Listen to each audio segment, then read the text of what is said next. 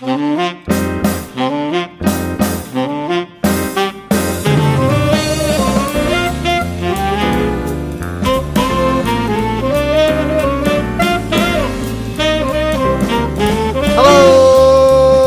and welcome to another episode of the Mr. Barton Maths Podcast with me, Craig Barton. A show where I interview people who interest and inspire me from the wonderful world of education. This time around, I was delighted to welcome back to the show the superb Peps McCrea, and it is a classic. But before that, a quick word from our lovely sponsors. Cue the fancy music.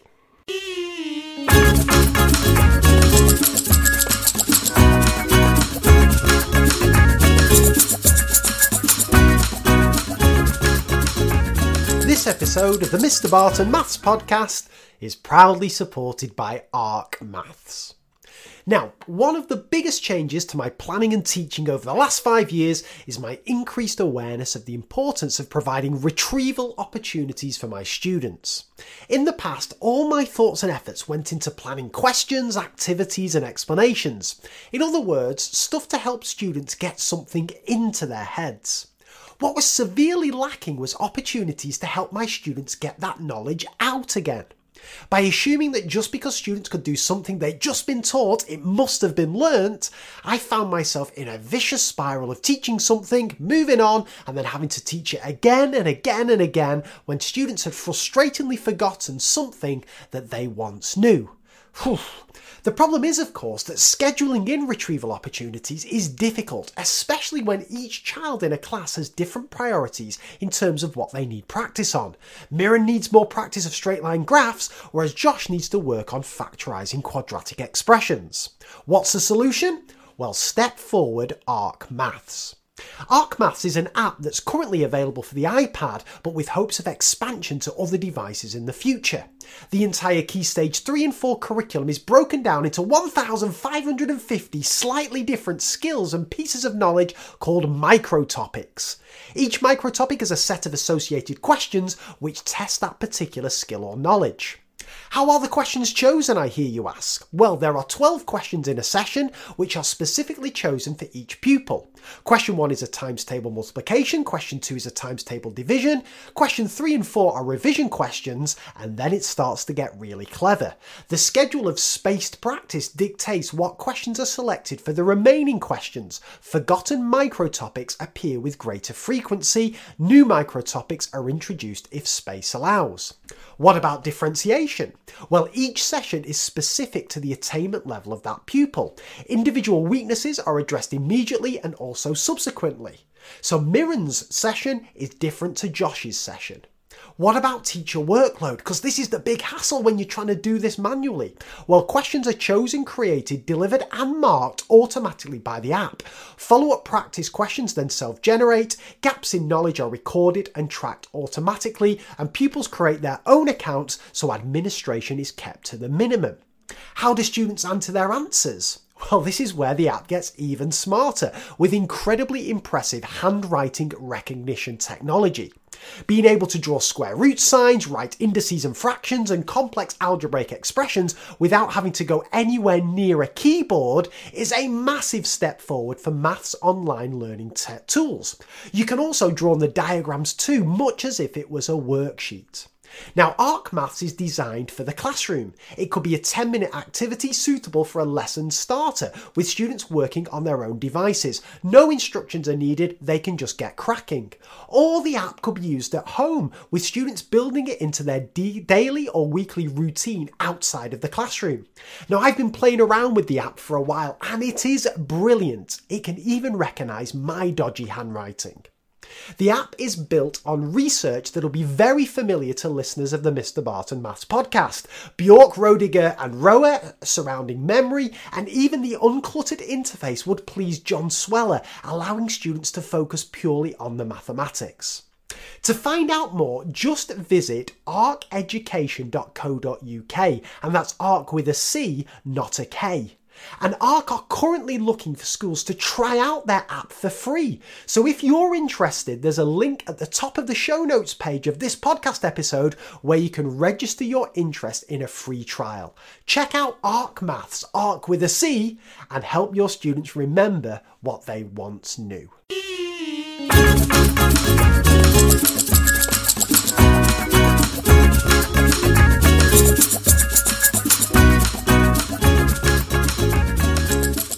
And if you're interested in spreading the word about your product, service, or event to thousands of the very best listeners in the whole wide world, then just drop me an email at mrbartonmaths at gmail.com to find out more about the sponsor packages available. And there's a link to that in the show notes. But back to today's conversation with Peps McCrea. Now, as we found out last time he was on, Peps has quite the CV. Are you ready for this one? He's a former fast track maths teacher and senior lecturer in mathematics education. He's been a national curriculum advisor for the DFE, external examiner at the OU, and is author of the wonderful Lean Lesson Planning, Memorable Teaching, and now Motivated Teaching. Not only that, though, PEPS has not one, not two, but three master's degrees in engineering design, educational leadership, and educational research, and holds fellowship awards from the University of Brighton and the Young Academy.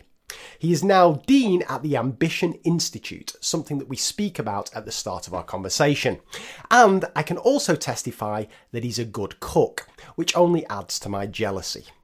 Pep's last appearance on the show back in November 2017 is in the top three of the most listened to episodes of all time, with well over 15,000 unique downloads.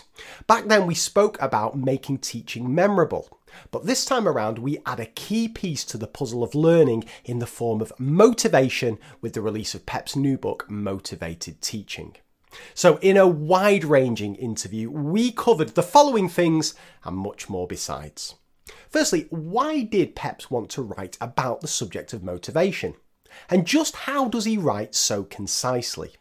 What surprised Peps during his research into motivation? And why is motivation such an important subject for teachers to understand? What is the relationship between attention and motivation?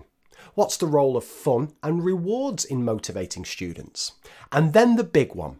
What are the five core drivers of motivation? And crucially, how can teachers harness them in the classroom? Now, some sequels are a disappointment. I'm thinking Speed 2 Cruise Control, Matrix Reloaded, and of course, My Girl 2. But I'm pleased to say that the return of PEPS was certainly not. This conversation is jam packed full of research backed practical advice. And I absolutely love PEPS's take on motivation that it determines what our students pay attention to and hence what they, what they are likely to remember and learn, thus beautifully complementing Dan Willingham's insight that memory is the residue of thought. I know you'll love this one. Just before we crack on, I wanted to remind you that my new online course with Joe Morgan entitled Marvellous Maths 2 Misconceptions, Methods and Mastery is now available for purchase. I use data from 20 million answers and student explanations from diagnostic questions to find the most pertinent, surprising and interesting misconceptions students hold. And then on comes Joe to suggest ways we can tackle them head on through methods, pedagogy, and some incredible free resources. As well as doing this for the topics of decimals, coordinates and Pythagoras, we suggest a general approach to lesson planning that could be applied to all topics. There are over 100 videos and 100 cracking resources. I am so proud of this course and it should be the ideal CPD to take either individually or better still to work through as a department, perhaps even over the course of a year. Full details are available in the show notes, or you can go direct to craigbarton.podia, that's P O D I A. Com. And as ever, there's a link to that in the show notes. Anyway, enough of that. Without further ado, let me introduce Peps McCrea. Now, regular listeners to the show may remember that last time he was on, Peps tried to restructure the interview and essentially take over my job mid conversation. But I'll tell you what, listeners, I'm ready for that this time around. Enjoy, I know you will, and as ever, I'll see you on the other side.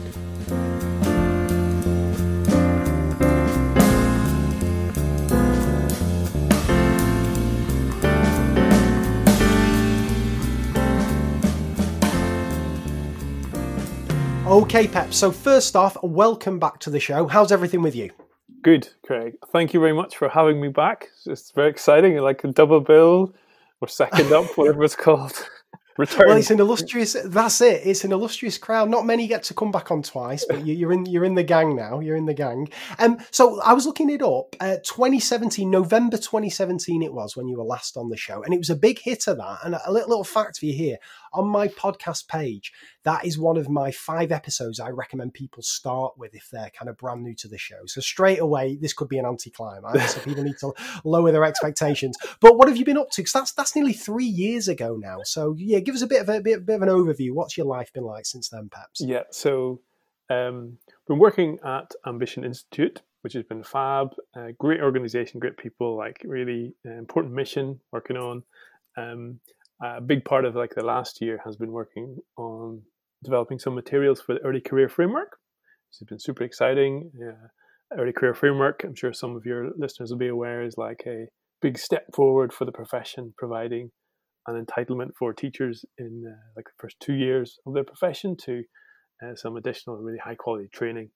Um, and so we've just been trying to support support that, develop some good curriculum materials for that. Um, outside of that, um, been working on the next book, which we're going to be talking about today. Uh, yeah, so we talked last in 2017. Like pretty much as soon as I uh, got rid of that book, I started on this next one, and it, it's literally taken me the whole time from from then till now. Um, so yeah, been a bit of a slog, but like really happy to have got it out and be able to chat to you about it now. Now, just in case we, we don't kind of circle back round to Ambition Institute, uh, perhaps just give us a bit, give listeners a bit of an overview. We touched upon it a little bit last time, but if people are, are new to this, what what what is some of the work you do, and is there anything you'd recommend people really check out? Because you've put out a, few absolutely incredible documents over the last few years. Well, what do you do, and where should people start if they want to know a bit more?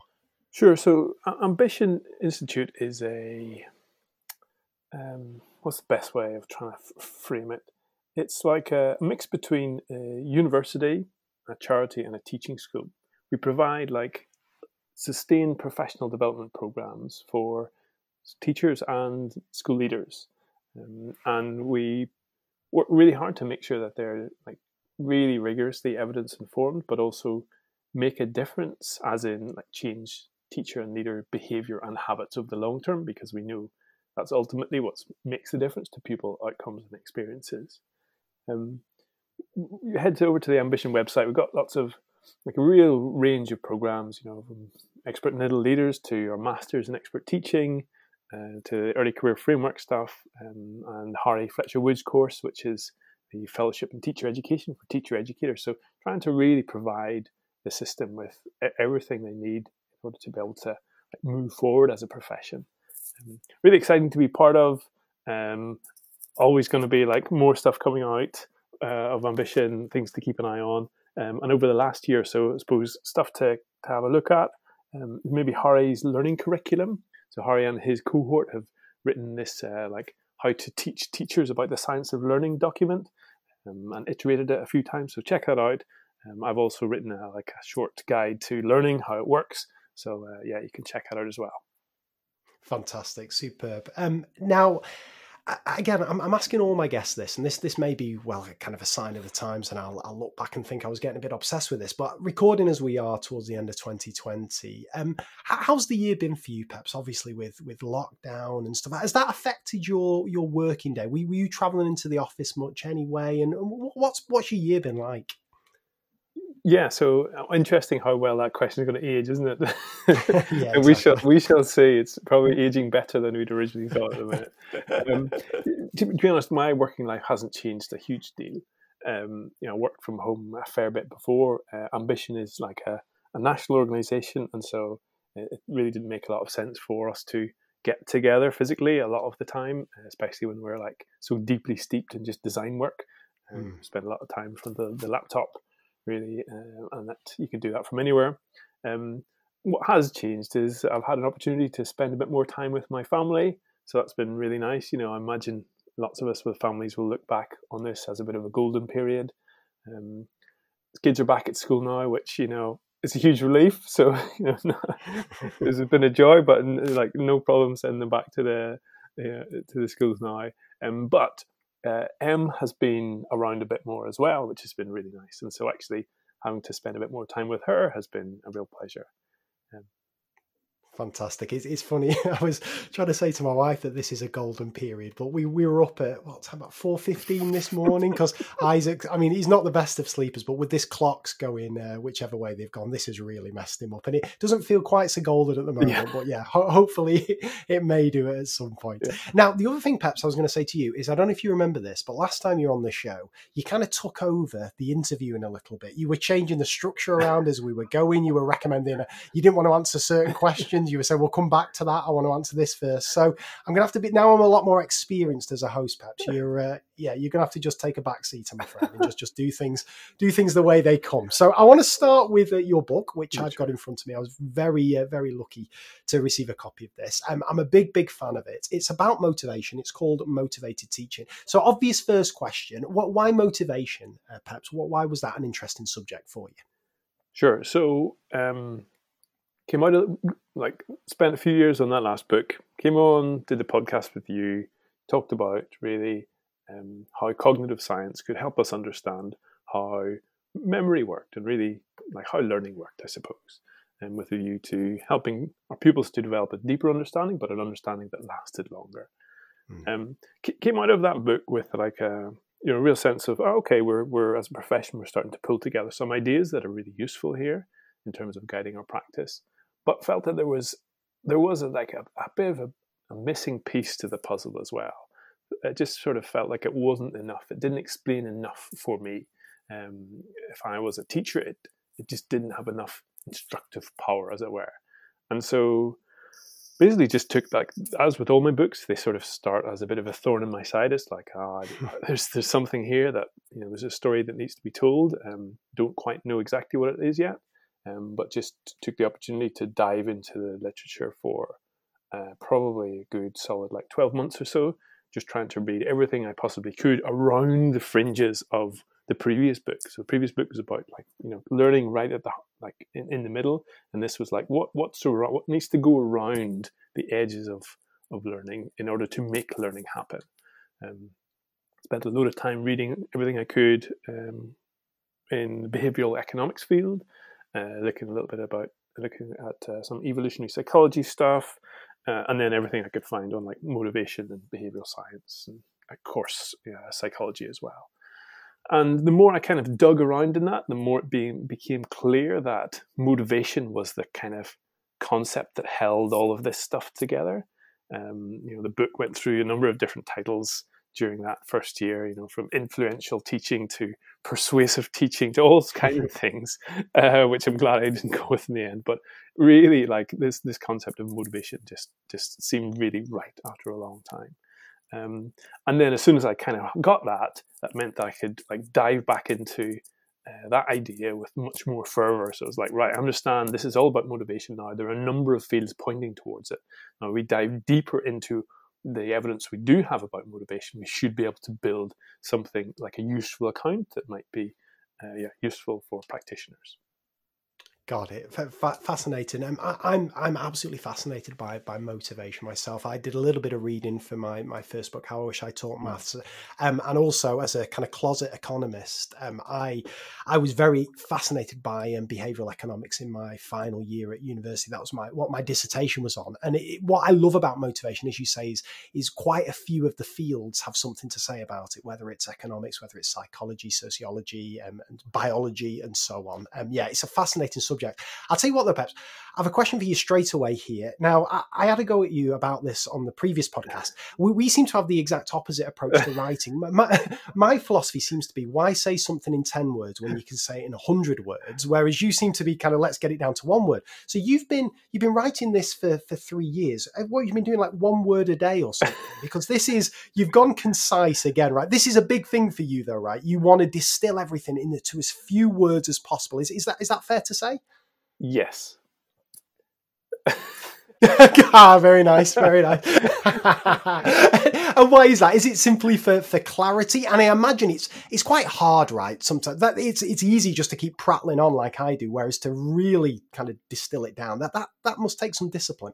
It, it would discipline, yeah. Well, it's just um, it's it, to be honest, it's probably become a bit of an obsession rather than anything else. Um, um, it kind of started, you know, in the last our last podcast. I think I talked a little bit about the fact I, as a you know, an engineer and mathematician, uh, I've never really had the skill of communicating uh, wonderfully, um, either either verbally or on paper, and so like kind of found my found my way of communicating in a very to be a very kind of concise technical uh, approach, and that's just seemed to work. It seemed to work well for me, and I enjoyed it. Um, but yeah, I I I just love the I love the, the the, the kind of craft of it, as it were. And yeah, so I I did spend like sort of three years or so working on this, and it must have worked out to have been about like five hours a page, something like that. And each of the pages are pretty small. You know, might be less than hundred words on each page, and so it does work out to be quite a few minutes per word, which is ridiculous. But, but you know, I enjoy it, yeah, and I feel really satisfied at the end that I've crafted something that um, is going to be useful and, and, a pleasure to read. It's a bit like, um, I suppose, it's a bit like sculpture in some ways. Uh, that might be a, you know, pushing it a bit far, but uh, to be sculptor. You know, I start actually. You know, at one point during the uh, the three years, I, I had at least hundred thousand words um, wow. But just like constantly then spending like a year and a half probably chipping away and chipping away and chipping away uh, until I'm left really with uh, like the bare bones. Like it, there's hopefully there's no craft in there at all. Um, and again, yeah, the idea is valuable um, and hopefully pleasurable to read. Oh, it certainly is. I'm, I'm very jealous of, of your approach um, to this, Peps, and how you manage how you how you managed to pull it off. I'll tell you what fascinates me as well is so I always start when I when I get sent books, I always get the highlighter ready and go through. But I stopped with yours because I was just highlighting everything. It's like you've just put in the highlights if that makes sense. You know you've just you've got all those kind of killer sentences and it's just one after another. So yeah and for again it's the old cliche but for the time poor teacher this is exactly what people need. Just it, there's no there's no filler in there. It's it's it's all the good stuff. Um, i was also interested perhaps when i was reading i think in the acknowledgements at the end you mentioned i think it was nick um what uh, uh, somebody who read your book triggered a complete rewrite. Um i'm always fascinated by that because I've, I've i've been in a similar situation myself not with an entire book with it, but with a chapter that I absolutely loved, and then somebody said, "No, let's crap that," and I had to, I had to completely change it. What, what was it? What, what, did the book look like before, and what, what, what did Nick say that wasn't quite working? Right. So yeah, uh, this was around about February time. The book was, I think, was already uh, at least at least twelve months late for people who'd pre-ordered it you know the year before. I kept pushing back the deadline so apologies to all of you out there. You know who you are. Um, but yeah, so got to February and it's like, right, okay, this is it. You know, it's done, rewritten it so many times. This must be like it. Sent it out to a few few trusted friends to for review, and uh, yeah, you know, came back fairly positive. Um, a few little bits, you know, I don't really understand this. This could be more coherent. Um, but good old Nick Rose um, has oh, just. Oh, Nick Rose, nice, right. right? Friend of the podcast. Yeah, okay, right now it becomes clear. Yeah, Nick Nick Rose's like level of rigor is just insane, and so he he did he took the time to do like a really thorough critique of it, um, and came back with not only like a good critique but some suggestions for how I could like make it even better, uh, and so like hugely indebted to him for doing that. Um, basically uh, unless he'd done that, I would have just like tweaked it a little bit and then published it, you know, a month later. Um, whereas like Nick convinced me that I needed to basically start from scratch again. So uh, pretty much ripped up the whole thing. Was like, okay, gonna give myself six months, try and like get you know a couple of hours a day before the kids wake up every day, and just like rewrite it again from scratch. And I think, uh, yeah, it was in retrospect, it was worth it. During the t- during that time, it was pretty painful, but yeah, thank you, Nick. And what, what was it, Peps? Was it a kind of structural change? And uh, the reason I ask is because it's got a really tight structure. We'll talk about it later, but you build a lot of the book around these these five core drivers of motivation. Were they were they not in there beforehand? They, they, were they were to a certain extent. Although there was there was six. There was a few tweaks around the driver and some of the language and stuff. But the the main change was in the first the foundations, the first three chapters. Um, mm. Originally, I suppose because I'd spent so much time in in the evidence it ended up being like quite a technical, dense, uh, right. like sort of setup, um, which is kind of fine for building the logic. But you know, this isn't a, you know, the PhD project that I was doing, and so actually, um, what Nick helped me realize is that I just need to like take a step back and try and communicate the concepts that that uh, you know a reader, a teacher needs to know. And so, actually, you know, had stripped out like loads and loads of the the kind of evidence from those first three, and just tried to first three chapters, and just tried to paint a much more coherent, like develop like building of understanding of the key concepts in there. Um, uh, and you know, stripped out a lot of the evidence, but some of that evidence, uh, like like quite a lot within the book, uh, isn't isn't that robust anyway. So actually, n- no huge loss. A lot of it was kind of grounded in some ideas from evolutionary psychology, which you know definitely contested, and so probably a good call in the end to just like leave some of that uh, further down the line. Got it, got it. Flipping it, yeah, tough process, but yeah, no. As I say, it's it's a fascinating read. Um, I'm interested as well, and this may be difficult to answer perhaps because you, are so you're kind of three years into this and, and so immersed in the subject of mo- motivation.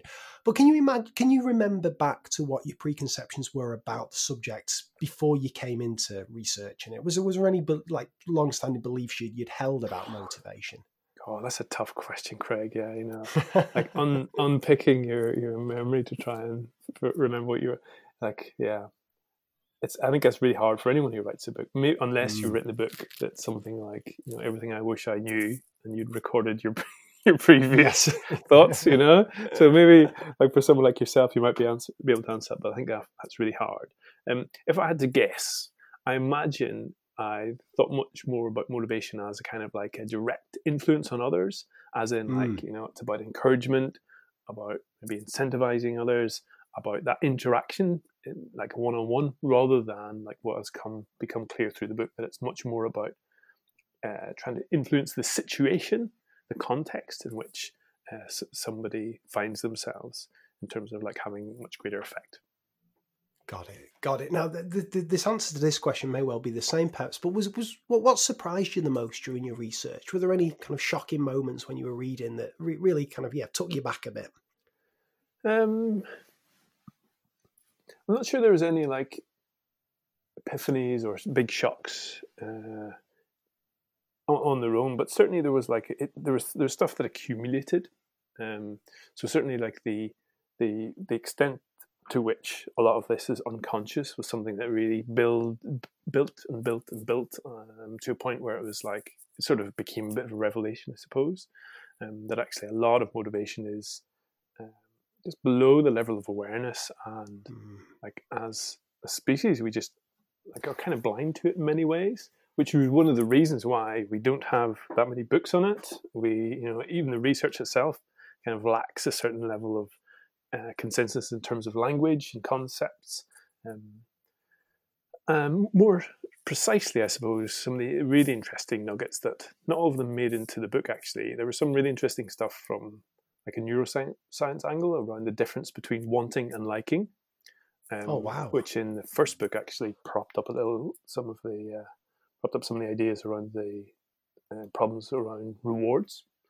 Um, also, there's some really interesting. Oh, Peps, you, you, you have to tell us a little bit about that. You can't just dangle that that carrot there. The difference between wanting and liking. Go on, to tell us yeah, a little bit about that. Like, Oh, this is, I need to try and get this right. Um, Mike Hobbiss has, has has written well on this, so like add his blog to the the show notes um, for for your readers to get a proper rundown. But so you see that like the, the difference between wanting and liking. So um, neuro, neuroscientifically, what happens uh, when you're motivated is that you get like a, a, dopamine release. Yeah, so we're kind of like you know, a classic kind of description is humans as dopamine machines, and you get little bit ahead of dopamine, which um, reinforces that behavior and increases the chance that you'll do it again in the future. So that re- really crude, really crude, like mm. one way of looking at motivation through like that neurochemical lens. Um, but the the you know neuroscientists have found is that there's like a there's a different like brain chemical response to feelings of what a traditional like traditionally thought of as liking something versus wanting something. So essentially, when you want something, when you have that feeling of really wanting something, you, you get that dopamine release, uh, which makes a difference depending on like the response of your actions to whether you uh, are more prone to doing that in the future or not, compared to when you just really like something. And so you can like something um, and not necessarily get the dopamine hit, which will change your behavior for the future. And so th- there is a way of looking at um, things like enjoyment in the classroom as actually a form of liking rather than a form of wanting, and therefore as a less powerful motivator in terms of changing future behavior. Wow. I, I, I, tell you what, if I'd have come across that, perhaps I would have built an entire book around that. And you're, you're just chucking that out. That is, uh, yeah, that's the kind of uh, ruthlessness that, that's going on here. That That's fascinating. And you, you also started to say something else before I cut you off. Um, uh, was there something else that you were saying that surprised you or, or not? Yeah, there, there's some other interesting stuff around um, e- effort and mm. effort curves, really. And so how um, when the the effort required by an action or an opportunity available to us um, decreases, our effort can decrease as well. So is, there's some really strange relationships, uh, you know, in, in, the evidence between like effort and reward, essentially, your effort and you getting the thing that you want to get, um, and so it's uh, which have some like big implications for the classroom, but it's pretty complex because yeah, you, you, you could it, it, could easily be one of those things that turns into a lethal mutation, and so like probably something that is worth coming back to at some point, like you say, maybe writing a book on it, or at least a short paper. Um, but nowhere like just feel it's a bit of a risky concept to chuck into a book at this stage. Just give us just give us a bit more on on that, Pep. So you're saying what, what was it when F? Just just yeah, just I lost it a little bit. When effort decreases what was it motivation can decrease? Or so what was the relationship there? Yeah so for, let me try and think of an example so say like uh, you you you want to do something. You want to write a book or yeah or you want to yeah. So you're you're trying to write a book craig. Mm. um, and there's like a certain threshold that you need to achieve to to finish the book.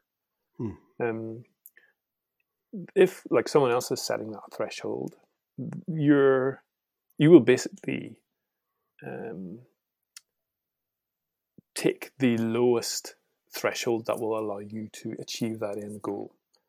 Um, now, what that means is like the this external party could set the threshold quite high, in which case your effort would match what was required. Um, so your mm. effort would match their expectations or the, the, the, the challenge set.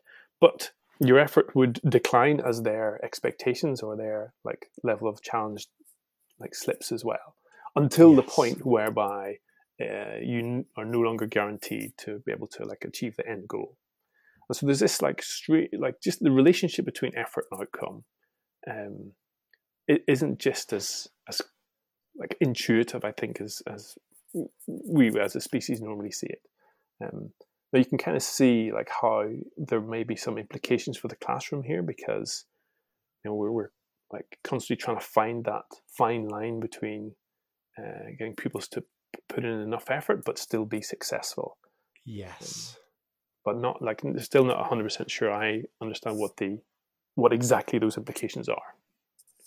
Wow, flipping heck. Right, okay, well, we've spoke about two things that, that didn't make the book. So let, let's start talking let's start talking about what, what what made the cut. Um, and if this isn't the most obvious question in the world, perhaps, um, uh, apologies here, but what, why is motivation such an important subject for teachers to understand? Yeah, so good like a good question actually. Um, and one that one that I don't think well certainly wasn't obvious to me um, when I started writing. And so a big part of like the the last three years really has been trying to answer that question like what what what is the point? Like why mm. why does motivation matter or even does it matter? Um, because there's plenty of you know uh, plenty of studies knocking around that suggest that you know motivation is less of a thing than we think and actually the you know it's it's sometimes framed as more of an outcome than an input. Um, you know um, some of your readers may have like uh, heard about some of the studies that position motivation, uh, the relationship between motivation as and achievement as a kind of like mm. a, as a bicausal thing. Yes. So as in like achievement increases motivation more than motivation increases achievement. Um, just diving into that very briefly. Um, often the studies that are cited there um, tend to treat motivation as uh, quite a superficial concept. Um, so the one like if we just think take one study, I remember reading recently that like suggested the bicausal relationship. Really, they were painting um, motivation as a as a kind of a liking thing. Going back to this one thing liking thing earlier, they like they surveyed pupils and asked them, "Do you like maths?" Uh, mm. And or as one of the survey questions.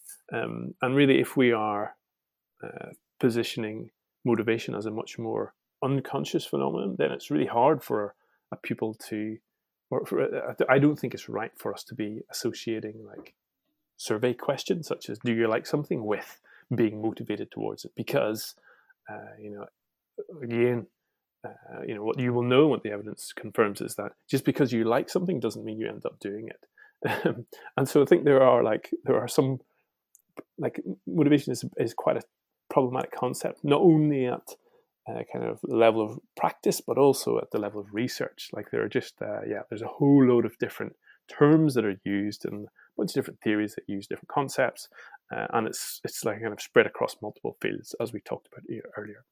Anyway, back to the question.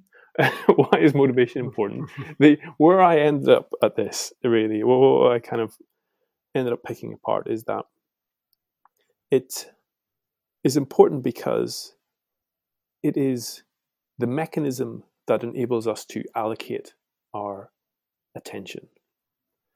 And because, which was the thesis of the last book, because what we attend to is what we ultimately learn, then motivation because it influences attention, must be really important to learning.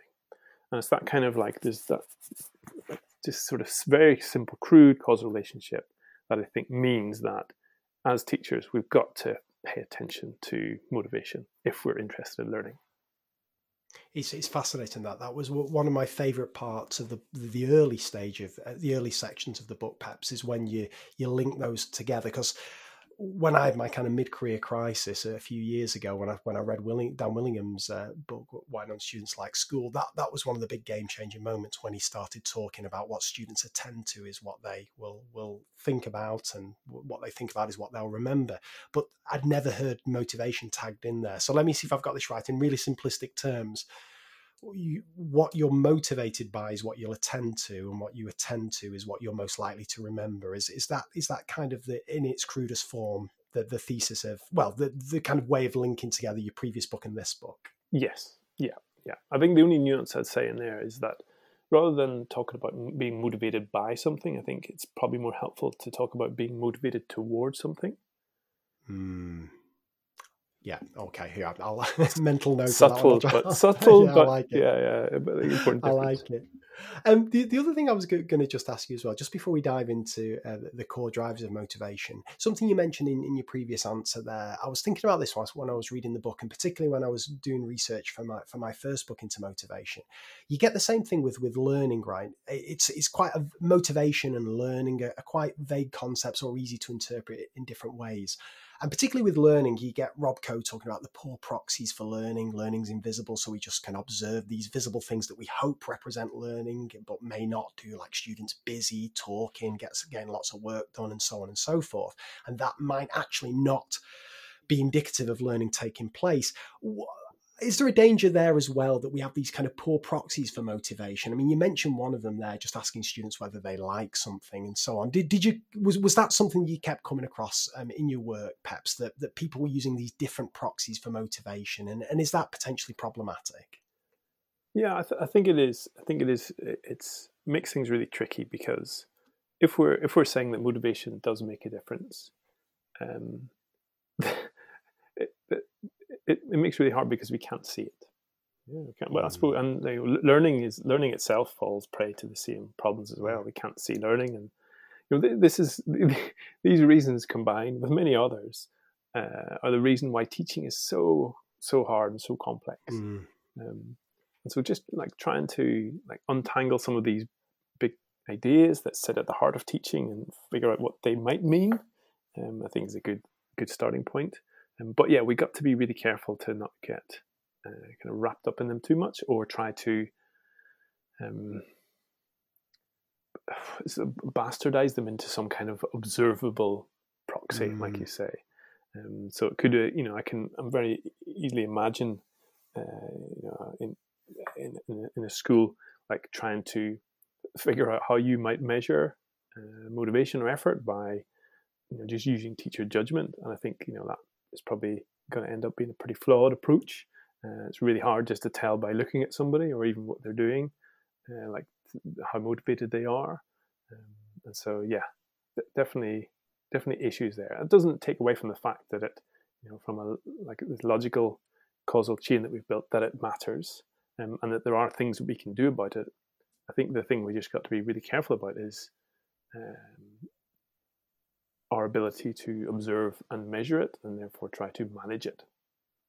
Yeah, it's it, again we, we get this kind of worms all the time when we when we're thinking about educational research, don't we? That particularly uh, as you say we, we, we can't measure learning or there's no kind of widely accepted way of measuring learning. Perhaps we can measure performance on the day but we don't know what would happen two days later two weeks two months later and so on. But now if we chuck in something else that's potentially difficult to measure and particularly if we're trying to draw relationships between motivation attention learning and so on it's, it's so difficult isn't it but uh, as you say perhaps perhaps there are definite things we can pick up on definite best bets and, and so on that, that we can make but we've always got to approach this with with caution. Um, I'll tell you what, so and then I'm reading the book. So I, I, I, always like to paint a picture of what's happening when I'm reading this book. So I'm, I'm reading. I'll be honest with you, right? When I'm reading, when I read your first book, well, the first book of yours that I read, The Memorable Teaching, that blew my mind because it, it was right about the time I was reading through all, all, the stuff on memory and so on. But again, you have this knack of distilling everything and making it make sense. And I thought, God, I, I could have saved myself about 500 hours here just by kind of re- reading your book and getting the key things. But then when I got when I got to motivated teaching, I thought, well, you know what, I, I know a bit about this motivation because I've done a bit of reading myself. Is there anything I can pick up here? So I get to like I think it's chapter four or something where you can start talking about these core drivers. And I'm thinking, right, I know straight away what one of these is going to be. It's going to be rewards. It's going to be fun rewards and so on. And I'm flicking through and I'm not seeing any. And then I see straight away that you make a point that these aren't one of your core drivers.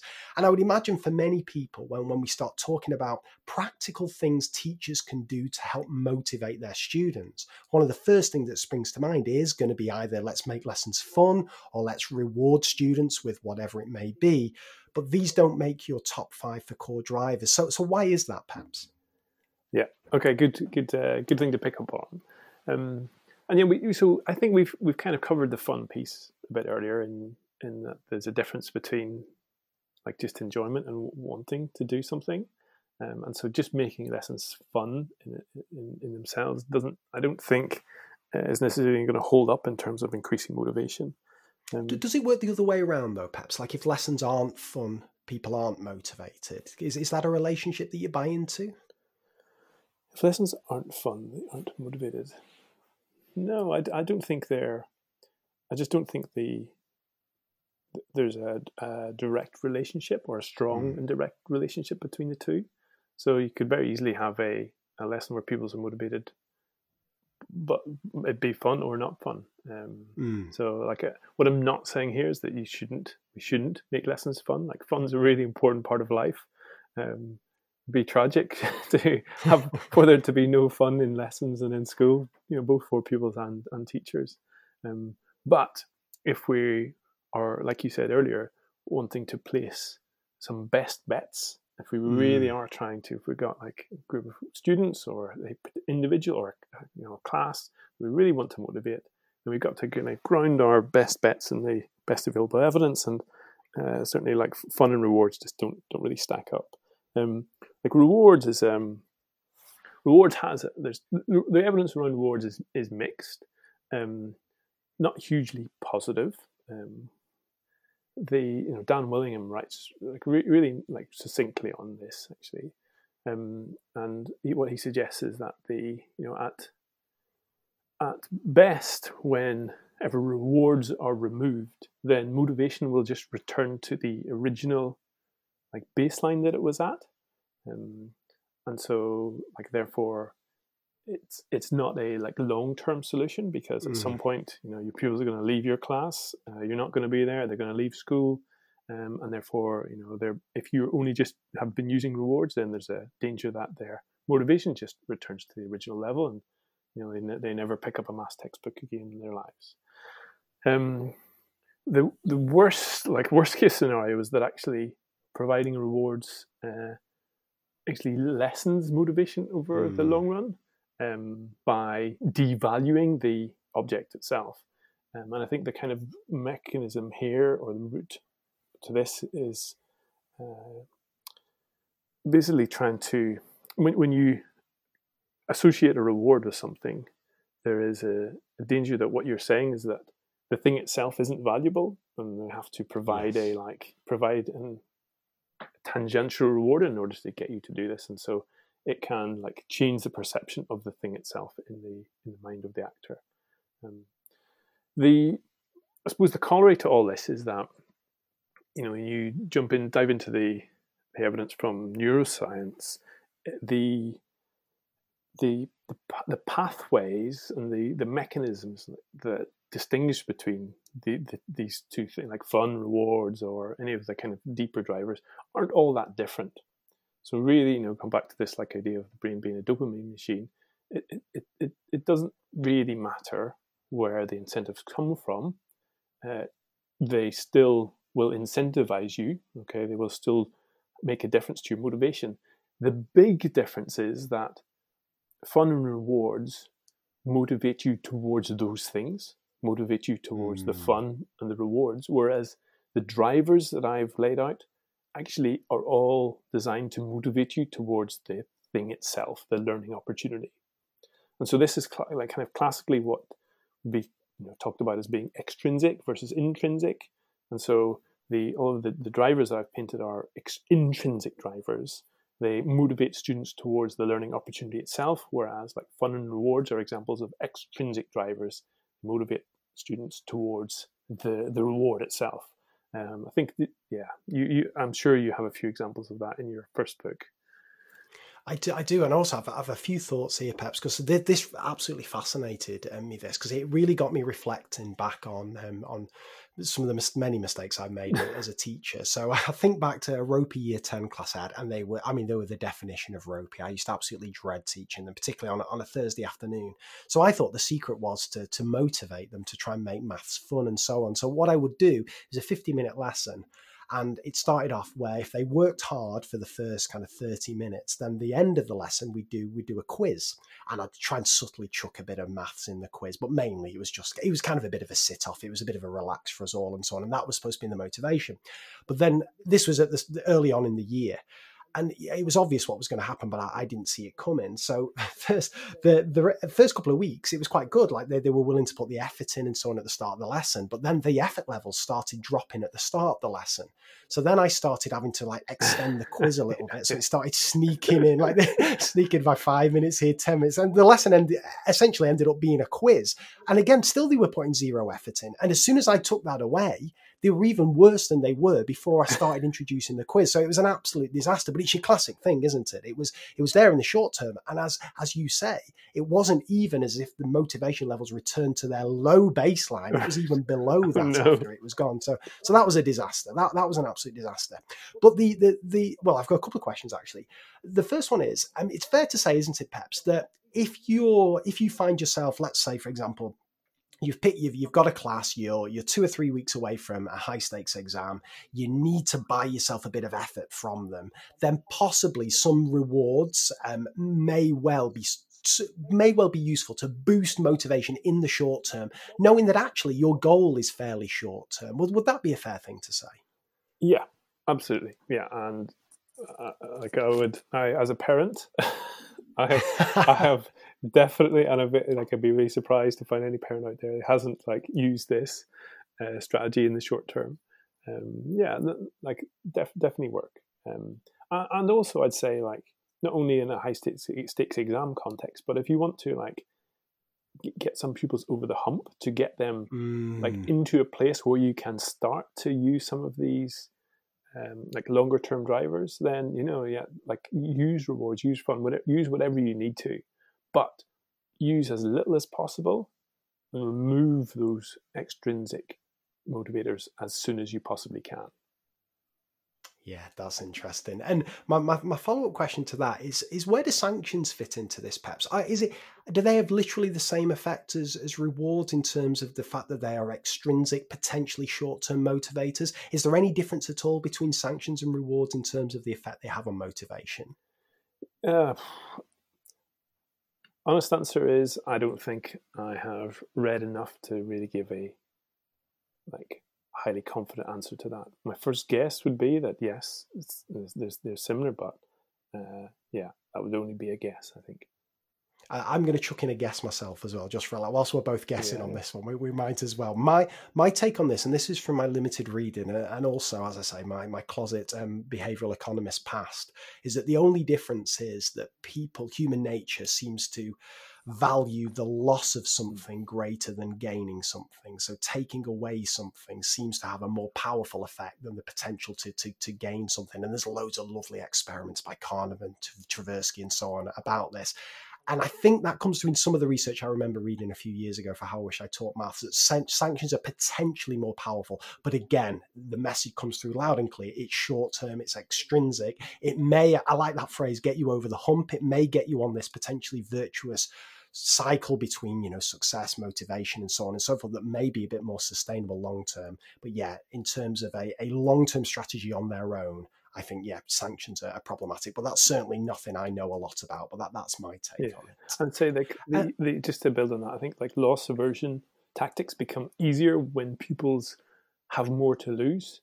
Um, mm. So the, the more the, the, over time, the more motivated pupils are, and the more they learn, and the more they are successful, um, the more then you can start to wield some of those loss aversion strategies. But I think, yeah, like you say, there's there's probably a, lot, a bit of room for some extra, some additional theorizing around that. Yep. right, let's turn to these the, the, core drivers then, the five of them that, that you list. And, and again, just to be clear, these are your long term kind of drivers for sustainable intrinsic motivation. Now, if, if I was writing this book, perhaps I would end on this first one because this is all I had. All I had up my sleeve was success. This was as far as my research went. And I'll tell you what I thought going into reading your book. Mm-hmm. And that was that there's a definite relationship between success and motivation. My instinct had always been well, when I was teaching, I had it the wrong way around. I would plan for motivation, believing that if I could motivate my kids, they would be more successful. But the more I read, and Greg Ashman was the one who really kind of put me onto this, particularly mathematics achievement in in early years. Um, uh, by early years, I mean kind of uh, younger kids, kind of six years old, seven years old, and so on, go, going through primary. The relationship seems to be the other way around. That stu- if students are successful or believe they can be successful, they're more likely to be motivated. So that was my take, kind of going in. Um, what have I got right and what have I got wrong there, Peps? Well, how does success play a role as a as a core driver of motivation? No, I think you're bang on there. Yeah, it's. Uh it's probably the, the the biggest driver as well. So you know, if you're going to stop anywhere, then this is a good place to stop. Um, the you know, as as a species, well, let's if we like strip back a little bit. You know, the definition mm. we came up with earlier was this idea of uh, attention being like at the at the fulcrum. Well, that's not the right like analogy, but in the middle, linking together motivation and learning. Um, so if we think about motivation being this mechanism that you like humans use to help them decide where to allocate their attention um, then the way that that mechanism works is kind of by treating our world partly as a bit of an investment opportunity Mm. Um, and so it's like, you know, is this opportunity that the teacher's presenting me a good investment compared to, you know, the opportunity that of my mate across the room who's winking at me? Like, which is the, which is, which is going to give me the, the greatest gains? Now, of course, there's like we know human, much more. There are many more factors involved in um, human behavior than just a like rude economic analysis. But it, it, it, nevertheless, it is part of that, a big part of that decision making. Um, and so, really, success is just another way of thinking about how well you have done in the past and uh, basically like how effective your investment's going to be in the future. And so, the more successful a pupil is in maths, the more likely that they are to uh, invest their attention in it in the future. As simple as that. And Um, so what this, you know, of course, means for the classroom is we, as teachers, we've got to pay a bit of extra attention to success, um, tread the line carefully, make sure we pitch well, um, provide lots of scaffolding, um, you know, get the the, the the, the, level of challenge right, um, and keep moving it as our pupils move, but also um, be extra sensitive to failure as well, because like you kind of talked about earlier with loss aversion, like the cost of failure can be pretty significant in the classroom. Um, there's like you know, uh, psycho- psychological effects like anxiety, damage to egos, loss of status, there's all sorts of things. And so without like a really firm conviction that success is likely, initial efforts can really quickly like wane and just be replaced with apathy and like even avoidance. That's interesting. That two, questions um, are on success, perhaps. Um, let me think which one to go for first. Yeah, I, I think I'll go for, go for this one. It's, am I right in saying that to go back to something you said earlier? This is all happening kind of subconsciously. Is is that right? Kids aren't kind of mm, kind of consciously performing a bit of a cost benefit analysis and thinking, what am I likely to get out of diverting my attention to here versus over here? Is is this all acting subconsciously? And if, if that's the case, ca- can we as teachers kind of practically help motivate our kids if if it's kind of going on below the surface, if that makes sense? So yeah, uh, from like what I understand, yes, it is largely unconscious, um, just because our world is too intractable to be able to, mm, yes. uh, to, to, to consciously work through. Like the amount of com- computational power that it would just take you to decide whether it's better to you know listen to Mr. Barton talk about equivalent fractions versus like you know get involved in the discussion with my mate across the room. Like just that simple decision would just cripple us if we like try to, to really rationally calculate it. You know, try to figure out what the value of the you know the the fractions that you're teaching us are.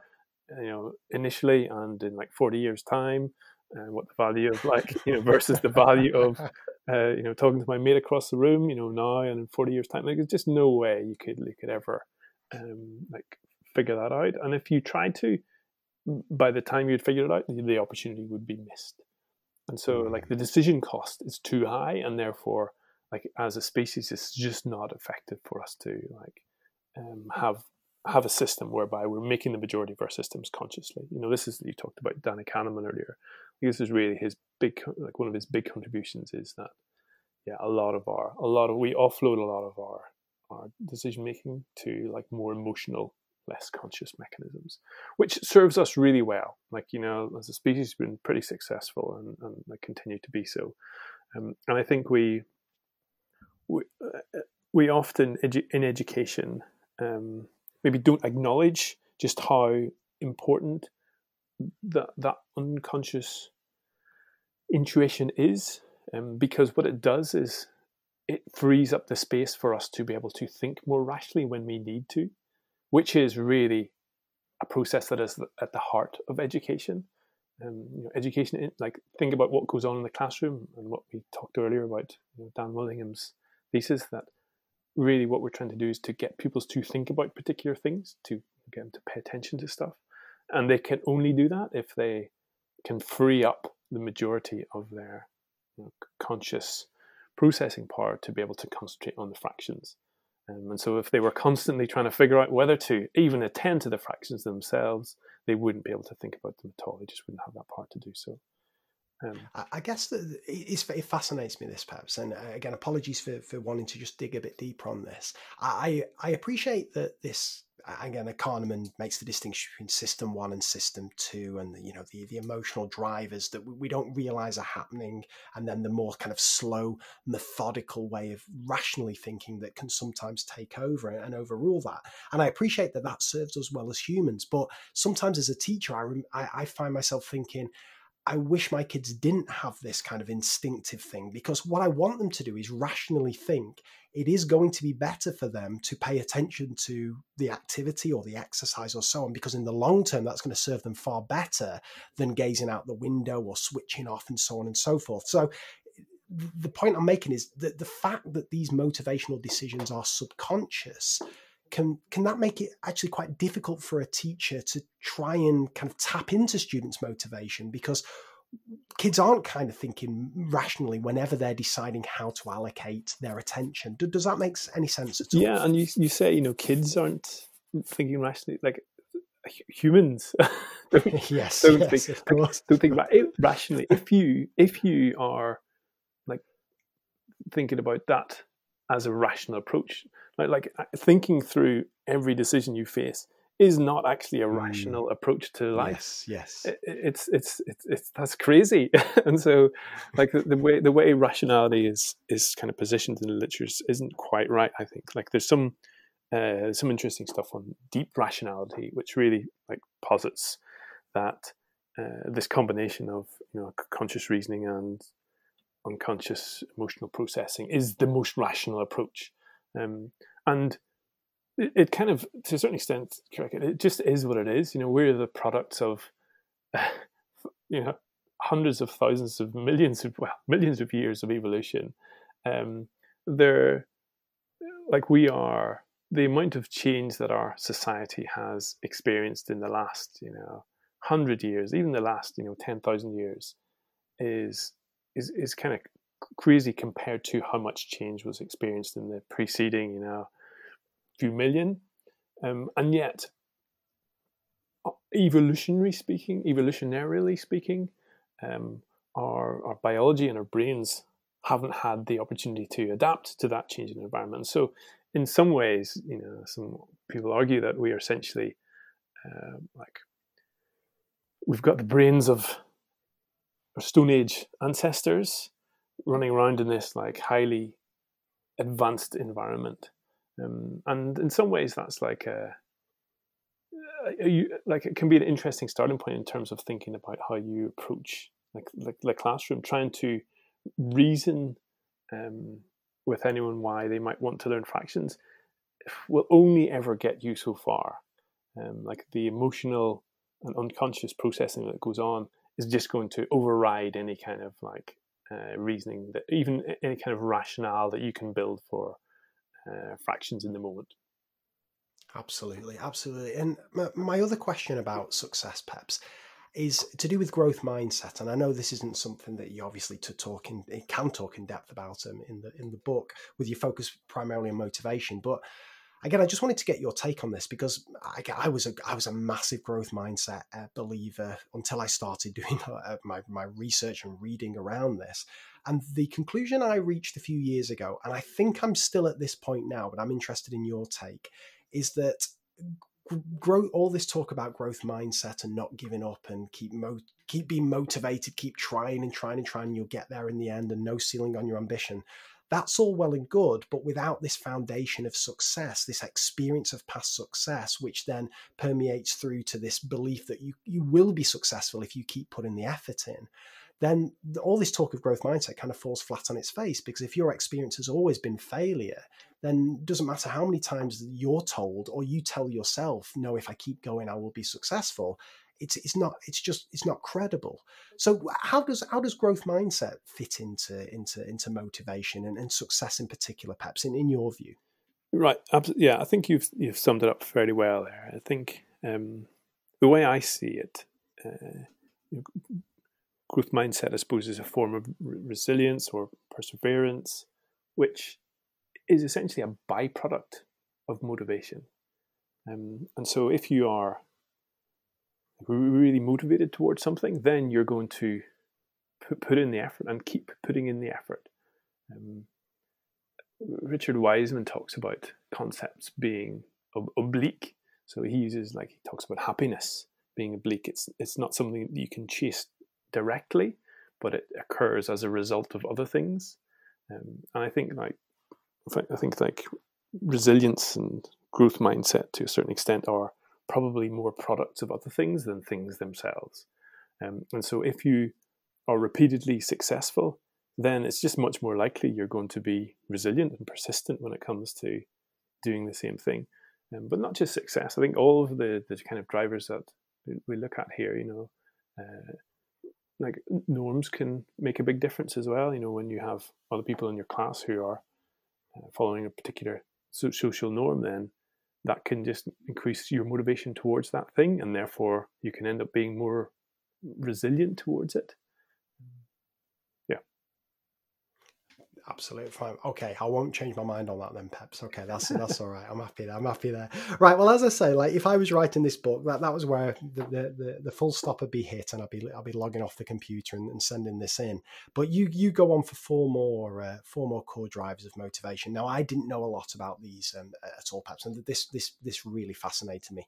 So, without giving the, the full game away of the book, um, I wonder if you could just talk to us a little bit about each of these, and particularly the the kind of the key the key points, the key takeaways takeaways. So the first uh, is routines. Uh, what role do routines play in motivation? Sure. So let's you know jumping back to this idea that uh, as humans we are um, placing bets, constantly trying to place bets on where to invest our attention. Um, and one of the way, one of the things that kind of influences our appraisal of the situation is you know the, the value that carries, which is determined by um, you know partly determined by our prior success rate. So that's uh, the rule of success. But on the flip side, we're also interested in how much we might have to invest. Um, and so, you know, if I said to you, you know, Craig, you can, you know, crack out another book, no problem tomorrow, if you like. Uh, then you'd be like, yeah, I'll do that. You know, there's no no downside to that. But if I said to you, look, you know, you're going to have to um, actually not tomorrow. Yeah you're going to have to in a year's time you're going to have to you know write every every second of every waking day between now and you know three years time whatever it is. You, would think twice about it. So basically mm. what what i think that this the second chap the second driver is uh, based upon is this idea that um, we are also motivated by the cost of our investments as well. How much effort or attention we perceive we might have to put in to get something out um, and if we like think about how we can operationalize that, how we can like reduce the cost in in school, then r- routines come as one of the like best strategies. Um, and the reason is because there are there are some real again you know we talked earlier about teaching being so complex um, and this is a you know, cost is a great example of this. Like when you try to reduce cost, you can increase motivation by reducing the cost. Um, like this is you know a classic kind of insight from behavioral economics. But of course, in teaching, we can't just do that so easily. We can't just say, "All right, let's just make this lesson easier," um, because by doing that, you sacrifice some of the learning and you sacrifice some of the success and the progress and the thing we care about. And so the question we have to ask ourselves is, is like, how can, if we want to increase motivation by reducing cost, what, how can we do that without sacrificing learning? And where I kind of got to with this is that routines are the answer because they allow you to reduce the decision cost that we talked about earlier, you know, trying to figure out mm-hmm. what to do at every at every point. And so enable you to maintain the amount of effort required to think about the thing you're learning itself. And so, ah, it's, yeah. Sorry, sorry, Peps. Oh, sorry. No, I yeah, didn't no, mean no. to cut you off there. You go. well, I, again, this this blows my mind. This because it, it, it, makes so much sense in terms of reducing that decision cost. I really like framing it that way. And again, I've I've seen this in action myself, where I don't know if this is the right way to think about it, but if kids know what they're doing and know what's expected of them, then they just kind of get on with it because it's it's what they're used to. And if we t- frame it in terms of you know working memory capacity or whatever, they don't have to think about what's expected. What do I need to do? They've just got more more capacity left to attend to. Hopefully, the thing that's going to resonate with them and, and stick, and so on. I wonder though where I don't know if this is the right way to put it, where where either boredom or the role of novelty comes into play. Because you always hear that you know sometimes it's good to mix things up. It's it's something a bit different. Does the, is this just going back into into fun that we talked about before? Perhaps if if if lessons and, and routines are always just there, is there a danger that there's boredom and do we need to mix things up every now and again to motivate or is this just kind of retreading old ground from earlier on in the conversation that this is just in the realms of, of fun. I don't know if that makes sense, yeah. but just a few thoughts. No, that's a good, good, good, good question, really. Um, I think it gets gets pretty messy in in, in there in the answer. Um, yes, because you.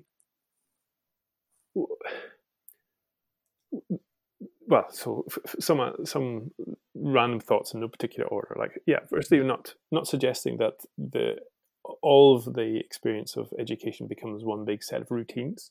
Um, I definitely think there's a place for novelty uh, and, and a, a, valuable place for novelty because novelty is how we, you know, develop a rich, wide variety of experiences. Um, and so it's probably m- more about balancing up um, novelty with routine. And I suspect that it's less that we don't have routines in place in schools at the minute, but just that they are less intentionally designed. And so, you know, as a species, we are uh, incredibly habitual. We like most of the stuff we do, we just do without thinking, like we talked about earlier. And so they are. We just are creatures of habit. And but how many of those habits are actually have been designed intentionally is a different question. Hmm. And then the other the other part of the answer is really around um, in terms of boredom. If it's you can we need to kind of tease apart whether it's the process of learning or the, the object, the thing that you're you're learning itself that's boring you. And if actually you are feeling success and you know these other drivers are in place, then it doesn't really matter about the process. You're motivated towards the thing itself. Mm. So you're not really it doesn't really matter how you get there. Like if you're motivated towards something, uh, then it's even better actually if if the other distracting decisions that you have to make along the way are taken out of the way. That's interesting. Okay, yeah, yeah. I think you've sold me on that one, Peps. That's good. Okay, all right. Um, norms is is the uh, is the third one of your drivers, and I should say just before we go in there, we, we, you, mentioned that success is perhaps the most important or the most significant of these drivers. Uh, is this a hierarchy kind of going down in importance, or does the order not matter that you present these peps in the book? Um, no, I think there is a very loose hierarchy, very very loose. Um, I'd say there's like, from my understanding, there's there's not so much structure or sequence here, rather than just like a set of things that you have to try and get as, as many mm. turned on as possible. So it's more like yes. a, you know, throw the spaghetti, as much spaghetti at the wall, and hope that a good, a good portion of it sticks. Um, but I definitely, you know, based on what we talked about earlier, like success, success probably has the most, um, is probably the most sustainable, sustainable of approaches because uh, it is autocatalytic, so it fuels itself. Like the more successful you are, the higher your expect, expectancy is going to be, the more challenge you will take on, uh, and the fluency and proficiency that you develop as a result of that, again, like refuels that motivation itself. So, uh, that, like success probably sits above all of the others, but the rest then also do play a role. Like you need, like we said about earlier, you know, if the cost of investment is too high, then it doesn't matter how big the success is, you're just not going to invest. Um, and like no, norms and belonging, the next two drivers are, are, are kind of similar. They are they mediate the like success to a certain extent. Um, we, we've already talked about this idea that as a species we are uh, we do think economically to a certain extent. We think about like what you know, what's the value here and how much is it going to cost me sort of classical economics. But what behavioral economics has helped us understand is that uh, as a species, we're like the economical thinking is very much mediated by our social context, by what other people are doing and how we like perceive uh, those other people, whether we like belong to those groups or not, essentially. Um, and so I suppose norms is a uh, and one of the interesting ones because it's well, I suppose belonging as well. Like it, it is super unconscious in many ways. We don't really notice when we are being influenced by the norms of those around us, and yet they are incredibly powerful. It's the reason why, you know, I can't get my kids to put their put their clothes away at the end of the day, and yet, it, like pretty much every teacher can get like thirty kids to, you know, sit down uh, in a seat for a large part of like an hour um, like norms are hugely powerful, and they are they are really the only reason, like or not the only reason, but they are one of the biggest reasons that the school system works. If we didn't have norms, um, school just wouldn't work at all. It's interesting. Uh, I again, I, I, see the powers of norms whenever I'm lucky enough to to, to visit schools or, or, teach lessons myself. It's true, isn't it? Perhaps I think that it can go either way with norms, right? You can you can get the norms that can be really good uh, norms in terms of motivation, behavior, and so on, but you can also get the norms that can can go the wrong way. I, I see it again to use another behavioral economics analogy. So there's a bit of a tipping point going on. If you get enough sometimes it's influencers in the class or enough people on board or whatever it is, or you say it enough times that or, or act it out enough times, the norms can go the right way or they can they can go the wrong way. Well, would that be fair that norms can play a negative role in motivation as much as positive? Absolutely, because the, the norm could be uh, that we don't care about learning and we don't answer questions yeah. here and we're not interested in you know going on to do further study. Um, so like those norms can easily become just as prevalent as you know, desirable norms. I think the and this is oh sorry go Peps. Yeah I just I think the thing like again coming back to the unconscious nature a bit like routines um, we can often assume that we just well firstly we don't notice them and secondly uh, if we do notice them that we don't have a huge amount of influence over them. And yet I think that's that's probably an area that as a profession we can we, we, we can do more on than we think. And we can have an influence on norms even if it's just a little bit. And that little bit can make all the difference when it comes to things like tipping points well, this is the world's worst question, Peps, that you're going to get now. But um, if I was a listener listening to this, I'd be thinking, right, Peps, tell me how to influence my norms so I can I can drive motivation a bit more. Again, it's an impossible question, but just is there any any advice you would have for, for, for teachers out there thinking about motivation and thinking about those norms? What are some practical things teachers could do to get that working in the right direction? Yeah, so I suppose, like you said earlier, you know, norms uh, are how we what we perceive normal behavior to be in, in, in our lo- local environment. And so the more people we perceive to be doing something, the more like we'll be drawn towards doing that thing itself. And so as teachers, you know, we can begin to influence norms a little bit by changing the, that kind of visibility a little bit. So we can, well, we can do simple things like work hard to make sure that as many pupils as possible are, you know, embracing a desirable behavior. Um, you know, if you can get 100% adoption, then that's a hugely powerful uh, social norm. It makes it really hard for one person to not follow that. Um, when one person doesn't follow social norms, then like uh, it makes it a lot easier for others to not follow along. Um, but that's very hard. It's very easy to say, hard to necessarily do. Um, and so, actually, you know, if you're if you're not at that point yet where you have 100% like you know, em- em- embrace embracement, not the right word, 100% of people's behind the norm, then um, you know it, it, might be worth thinking about how you can ele- elevate the visibility of the more desirable norms that you would like to see in your class. And so, for example, you can just like call out whenever you see a pupil doing something that you want to be uh, perceived as a as a as a desirable norm. So, like highlight it, like make it bigger than life. Uh, you know, talk about it, tell a story about it. If it's not happening in the class that you are with at the minute, tell a story about another class where those social norms are working really well. Get pupils to start to like think like be exposed to them more often and more vividly over time. Um, stories can be like a really powerful tool here. Um, so just telling stories about pupils who and even idols who conform to desirable norms can slowly just chip away, I suppose, at um, like pupils' perception of norms in the classroom.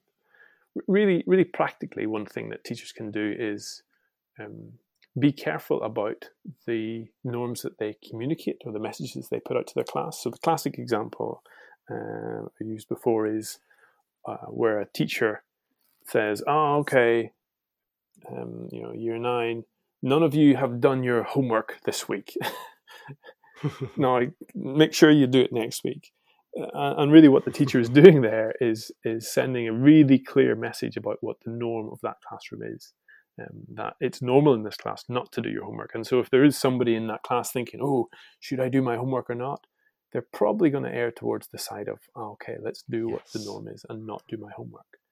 Um, you know, whereas you know, if I was a teacher in that situation, I'd probably be picking up on those few pupils who might have done it and say, "Look, look this person's done their homework. They've done a great job," um, and you know, de- de-emphasize the rest. Let's just say for for now until you can build up towards a tipping point whereby you can say, "Hey, everyone here has done their homework," and then that makes it really much harder for the rest of the class to opt out at that stage because they'd be breaking social convention, as it were. That's a great answer to a tricky question, that Peps. I love it. Fantastic. Um, well, but what about belonging then? Now you, you mentioned, and I thought you were going to do a, a, We haven't had it yet. I thought you were going to do a classic Peps and try and bundle these two together and change my very tight structure to this interview. But no, you, have allowed me to do these separate. So, but you mentioned there's a definite relationship between norms and, and belonging. So, how's belonging different, and, and what's its link to motivation? Yeah. So. Um, uh, yeah, definitely belonging and norms really really closely related because we only really feel the effects, the norming effects, um, where where we feel part of a group. Um, and so, if you know, for example, in a class, a pupil doesn't feel like they belong, it doesn't matter how much you say, "Oh, everyone's handed in their homework." If they don't feel that they belong to that group, they won't feel that they want to go along with the norm of that group. And so, if you want to actually make the most of norms, then you have to help people feel like they belong. Does that make sense? It does. Yeah. It's. It sounds again. I'm. I'm going to ask the terrible question. Perhaps it's. It. It sounds difficult to do. How, how can teachers do it? Yeah. So uh, you're right. I think again, unconscious nature. You know, going back to it again, just means it's not mm. not necessarily obvious. Um, but really, what what is you know think about what belonging means? It's about feeling that you are part of a group, and so um, we you know in in a, any school there are going to be lots of groups that operate at any mm. given moment. Many of them like well without our, outside of the control of the teacher, but we certainly can influence the the group that is our class.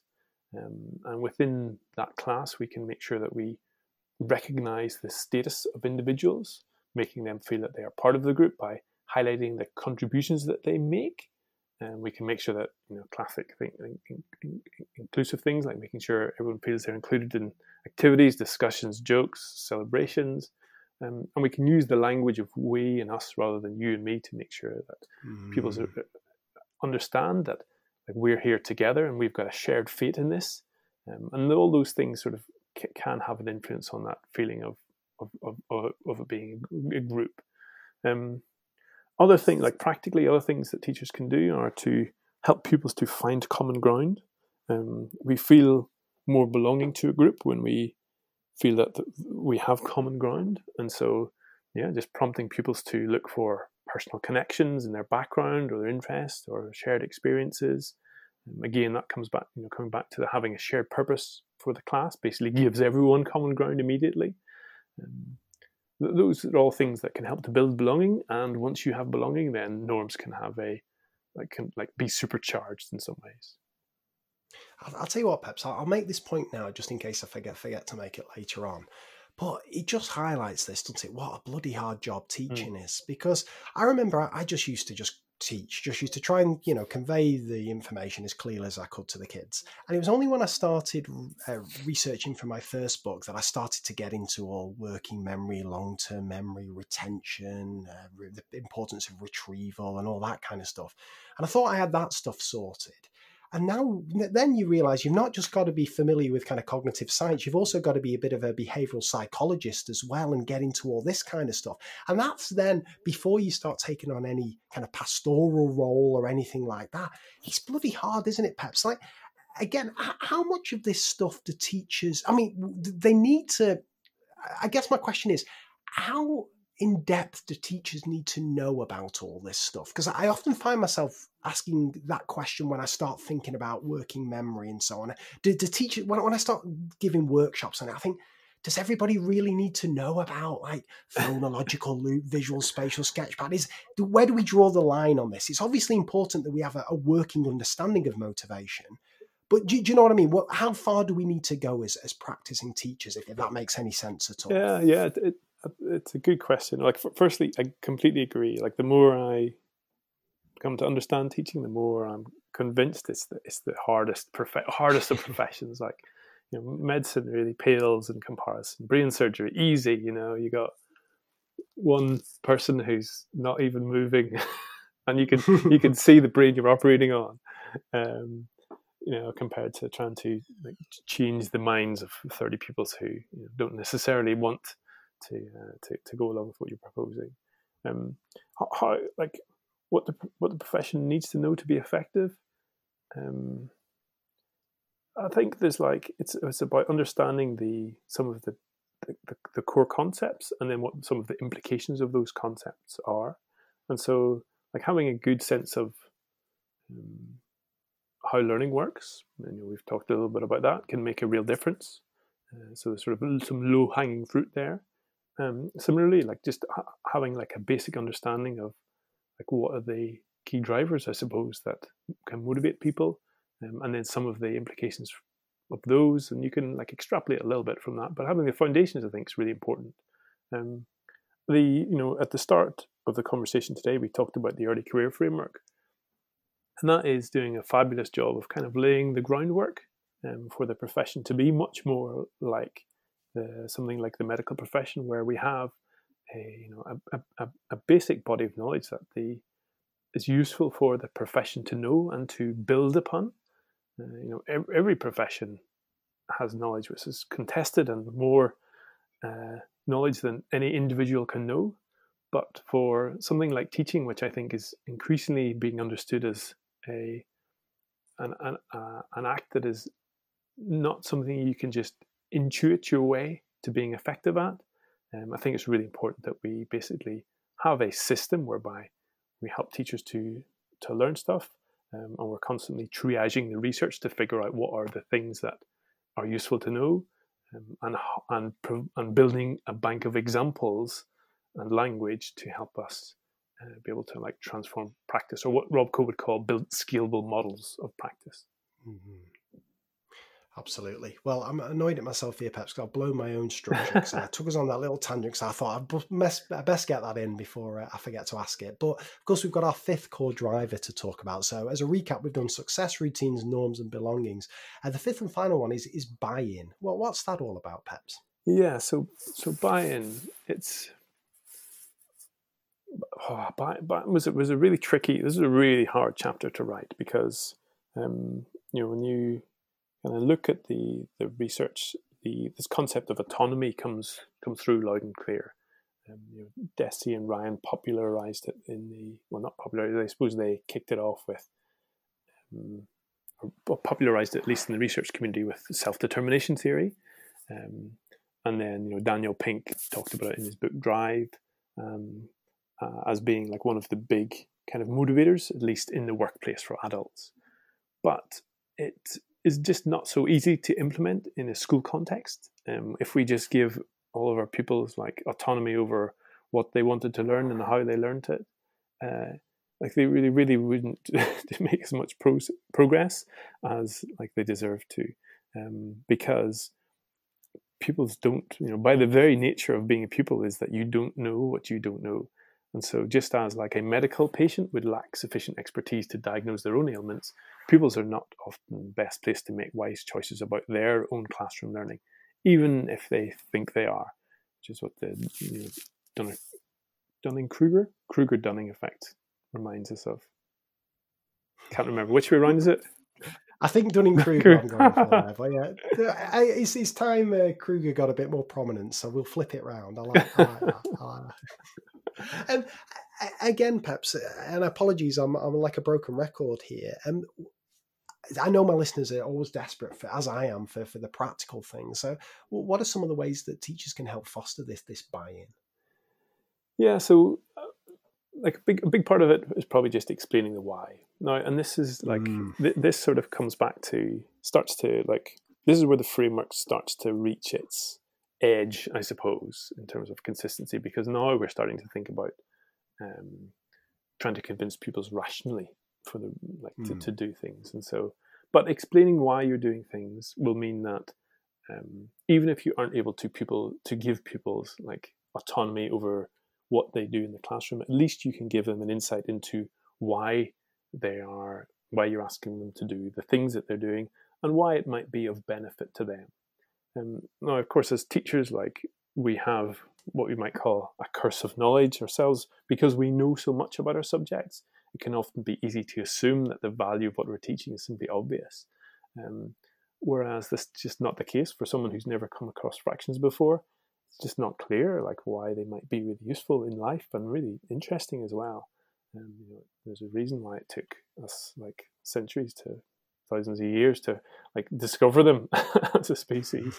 Um, but also, I think like that kind of um, idea of being a salesperson is not really something that's like sits very well within our profession. We tend to like I think naively hope sometimes that you know value of education is sufficiently obvious that people's you know, will eventually figure it out if just left to their own devices. And yeah, I think that's wrong. I think we need to help them constantly to see the value of what we're of the opportunities we're presenting them with. Um, and so when we, you know, practically what we can do is to make sure that when we are framing the benefits for pupils of what we're teaching them, we're framing it from their perspective rather than just like what we as a teacher or what society might believe it to be of, of value. Um, we can try and bring those benefits as near as possible. You know, we talked about behavioral economics earlier, and one of the classic you know, findings of behavioral economics is the, the is uh, oh, what's the term for it, Craig? Like the closer it is, the more valuable it is. Oh yeah, not, not proximity effect. It's something along those lines. Yeah, I know what you mean. oh, it's on the tip mm. of my hmm. tongue. I know. Yeah, I know. Well, well the listeners will be screaming that at, at us, Pep. So that, that's fine. Perfect. Yeah, yeah. Anyway, so like, eh, you know, expediting those benefits, bringing them as close as possible, not just like the value of, you know, when you grow up, this is going to help you to have a better career, but you know, how can it be useful and valuable to you right now? Um, and then I think like the last thing maybe we could do with um, in terms of like building buy-in is to um, provide opportunities for pupils to basically commit, I suppose, as it were. So it's like present them with the here's the why, here's why I'm doing this, here's why it might be of benefit for you, and then like asking pupils really, are you in? Are you are you going to come along with me on this? And giving them, I suppose, a certain degree of autonomy over how much, just how much they commit and how much effort they put into that decision. Um, and it could be as simply as just asking them, you know, are you in? Or we can go deep and we could ask them to, you know, write down how their values align with the opportunity we're providing, and that can have an increased effect. Um, we could get them to come up with some implementation intentions, which is basically where you write down what you think you're going to do, exactly when and where, plus any barriers that you might come up against and how you might overcome them. Or even get them to like do a commitment contract. So if they say, "Yeah, I'm in, sir. I'm up for doing this," then getting them to like either like write down a declaration or like verbally commit to it within their peers. Those things can all kind of like chip away to help um, increase the level of buy-in. And once you have buy-in, then uh, people are, more, are going to be more motivated.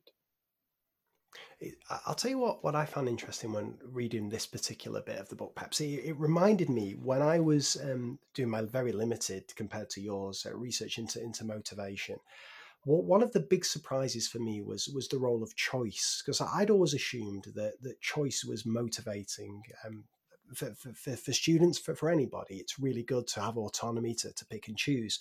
Now, when I, the first thing that struck me why choice is potentially a bad thing is particularly mathematics. There's a classic study, I think it's Clark, I think 1982 or something, that, that states that um, so what, what can happen sometimes is that higher achieving students will purposely choose work that's uh, perhaps easy for them because they like the feeling of just getting it mm-hmm. right and working through it, loads of ticks. And I've certainly experienced that myself.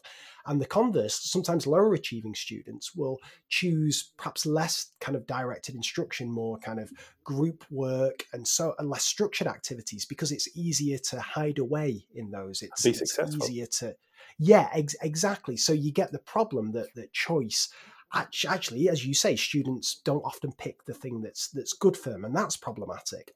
But then the flip side of that is, I still was kind of clinging on to this belief. Choice in itself is inherently motivating. It's far better to say, all right, you choose what you want to do, than be told, right, you are definitely doing this. But I, am not convinced that's the case, uh, Peps, because again, just from a, from my own perspective, I know sometimes whether you call it the paradox of choice or whatever, too much choice is, is simply overwhelming. And I think if you have the buy-in from kids, if you've explained to them, look, um, you you you are going to do these five questions, or we are going to do this task because this, this, and this. If you get that buy-in, then I think you kind of override the potentially motivating influence of choice and and it can be better for everybody. What, what do you make of that Peps? And, and what do you think about choice in itself being inherently motivating? Yeah yeah. So you know, re- agree with everything you, everything you said, and um, yeah, definitely too much. You know, too much choice can be paralyzing. Definitely evidence to support that.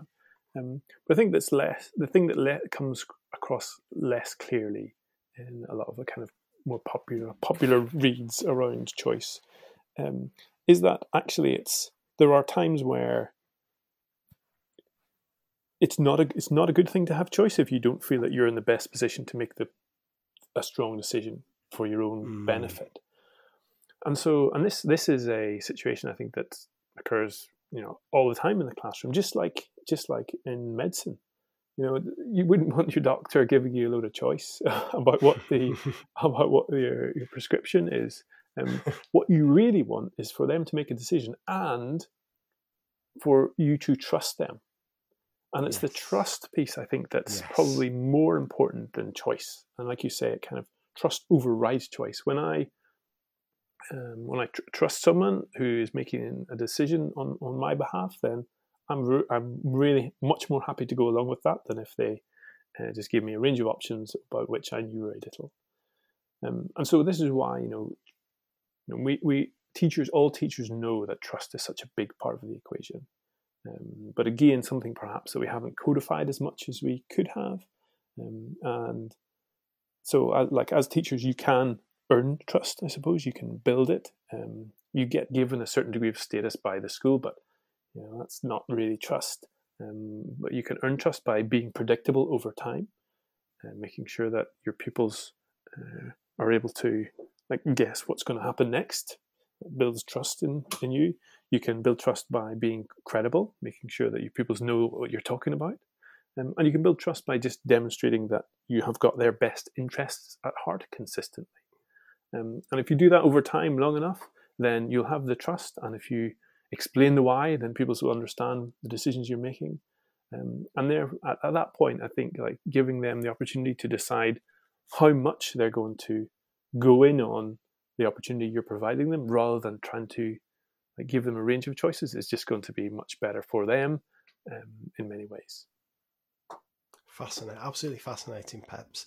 Um, I, I, want to move now just to, to start wrapping things up, just with some general mm-hmm. takeaways. Mm-hmm. I'm not sure this is a good question, but we'll go with it anyway. Um, what do you think the most important part of the book is? It's one of those. It sounds a good question, but I'm not sure I'd be able to answer it for anything I've ever written. So let, let me throw it to you anyway. This, you may be the last person to ever get asked this, but let's go for it. What, what, what's the most important part of your book, Peps? I'd say it's the the definition of motivation.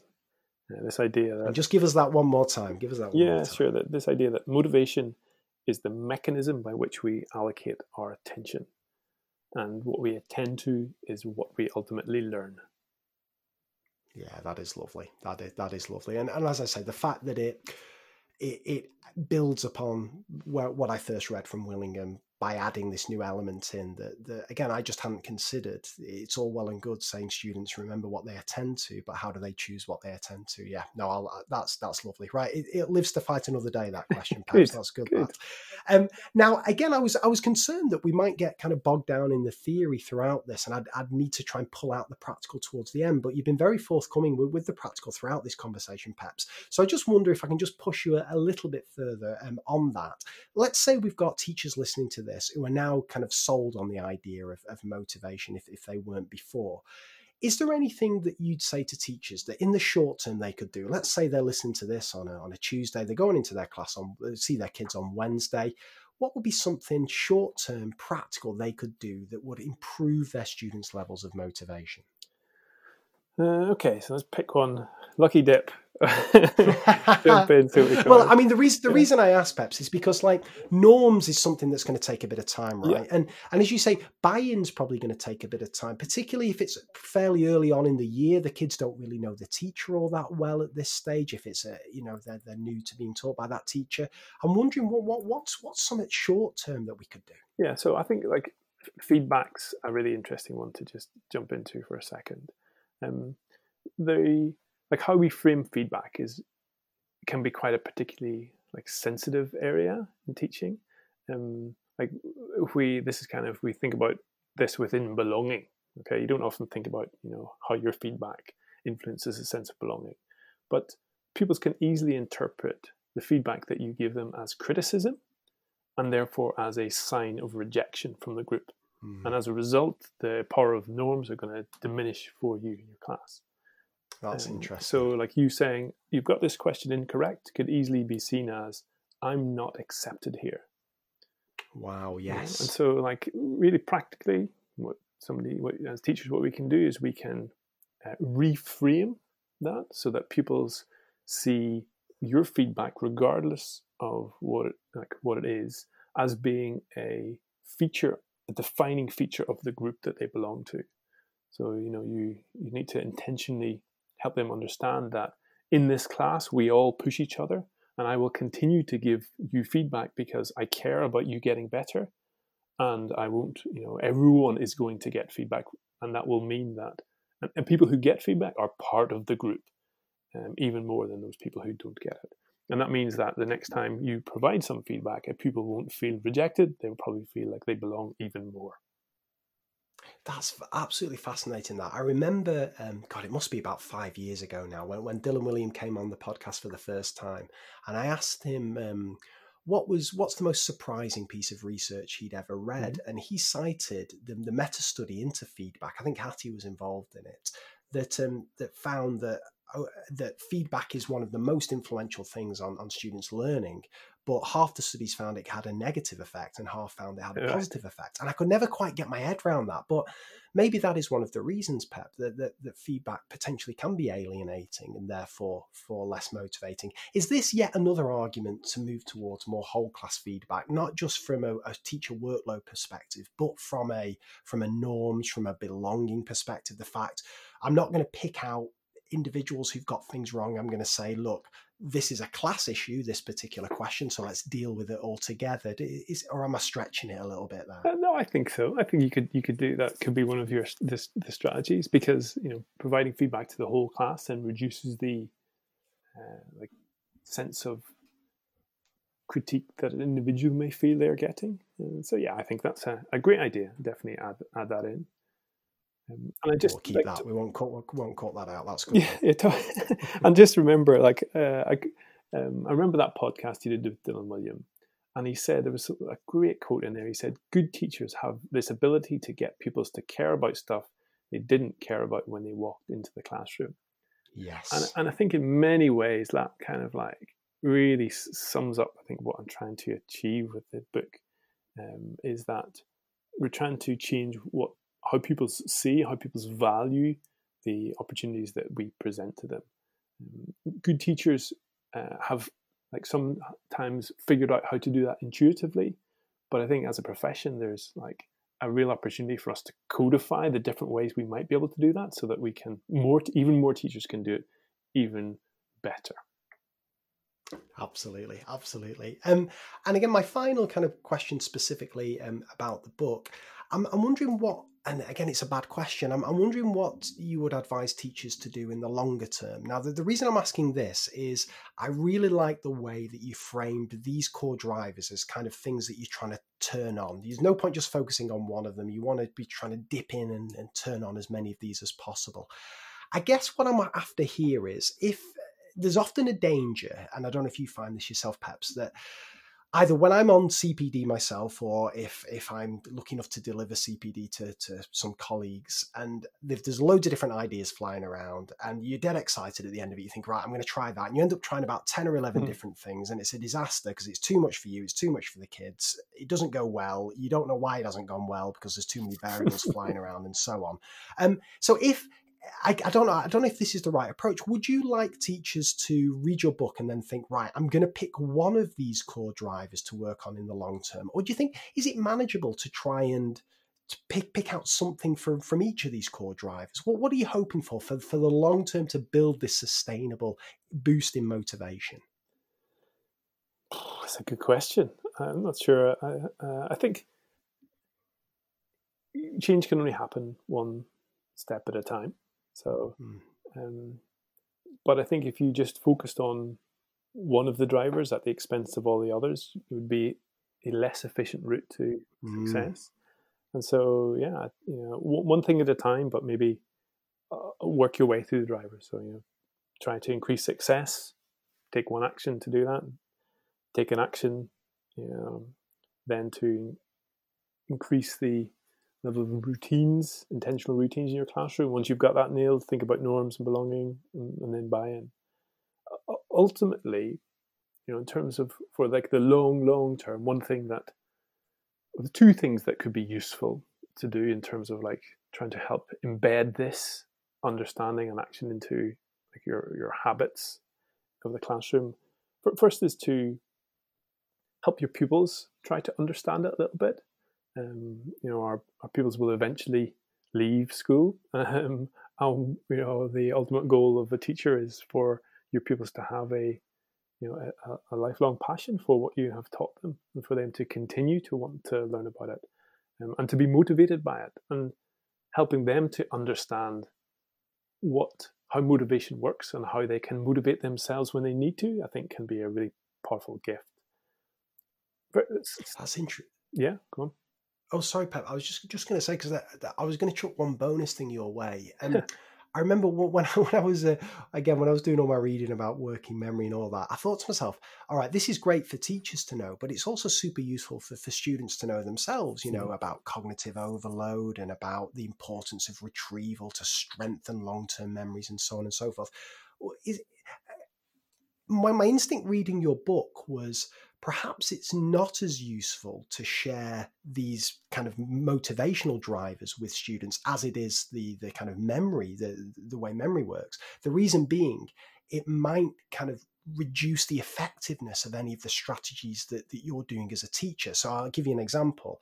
Like if it's blatantly obvious that you're trying to develop norms in the classroom to lead to high levels of motivation, if pupils know that, might it kind of lessen the effects? Same with perhaps buy-in. If, if you've told students about these core drivers and then you start, you know, whether it's you know whatever you're doing to try and improve buy-in they're like oh you're only doing this to motivate us. Does that then make it almost kind of a, an extrinsic motivator as opposed to the intrinsic that we need? But then as i'm talking to you i'm thinking as you say this will be super useful for kids to know what is going to drive their motivation for just for later life. This is be super useful for, for for anybody to know. So can you see there's a potentially a bit of a contradiction there? And where do you fall on that? Should we be telling students about this or, or just doing it if that makes yeah. sense wonderful tension to to to to, to bring up. Um, and yes, I, I I reckon you probably would diminish some of the effects by you know withdrawing the veil, as it were.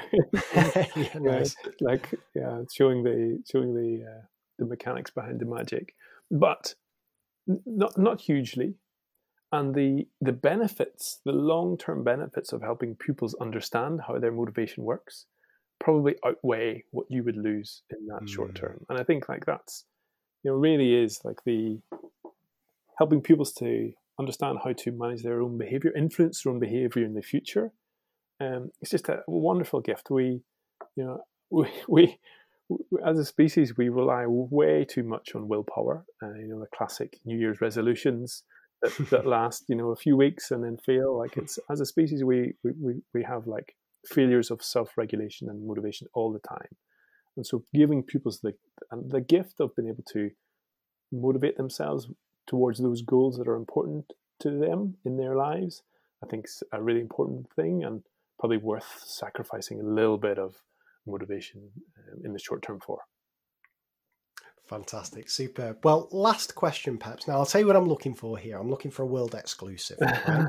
so, whenever, uh, when, and the best I've had on this, when Doug Lemov was on the show, he announced that he was started work. He started work on Teach Like a Champion 3.0. Uh. So I'm, I'm, after something as big as that, right? So, what, uh, what are you turning your attention to next? Because you've quite a series of books, right? So, I'm just gonna, I just flick to the back cover of this where you've got all your books listed. We've got expert teaching, motivated teaching, memorable teaching, and lean lesson planning. What what's book number five going to be on? Perhaps have you any idea yet? Craig, book number four has not been the publication book date for book number four. I think is currently May 2022. Uh, which, which is expert teaching. So if you want, if you if you want the next one, we're looking at you know we're looking at like 2025. And I could. So, I, I, but expert teaching that's locked in. Is that right? Two two years time. That is locked. Like two years time is my you know my hope.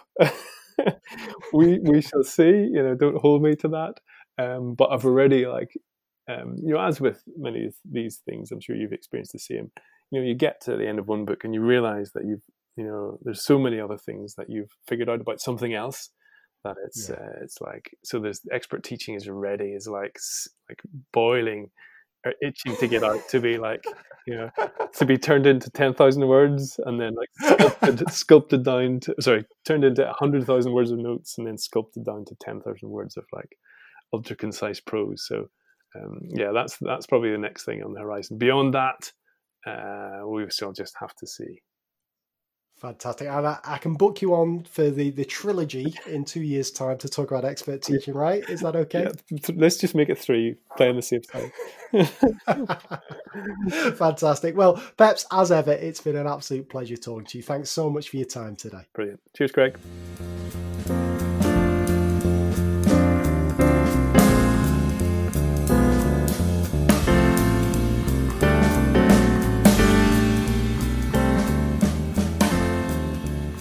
So, there you have it. There was my interview with Peps McCrea. He's good, isn't he?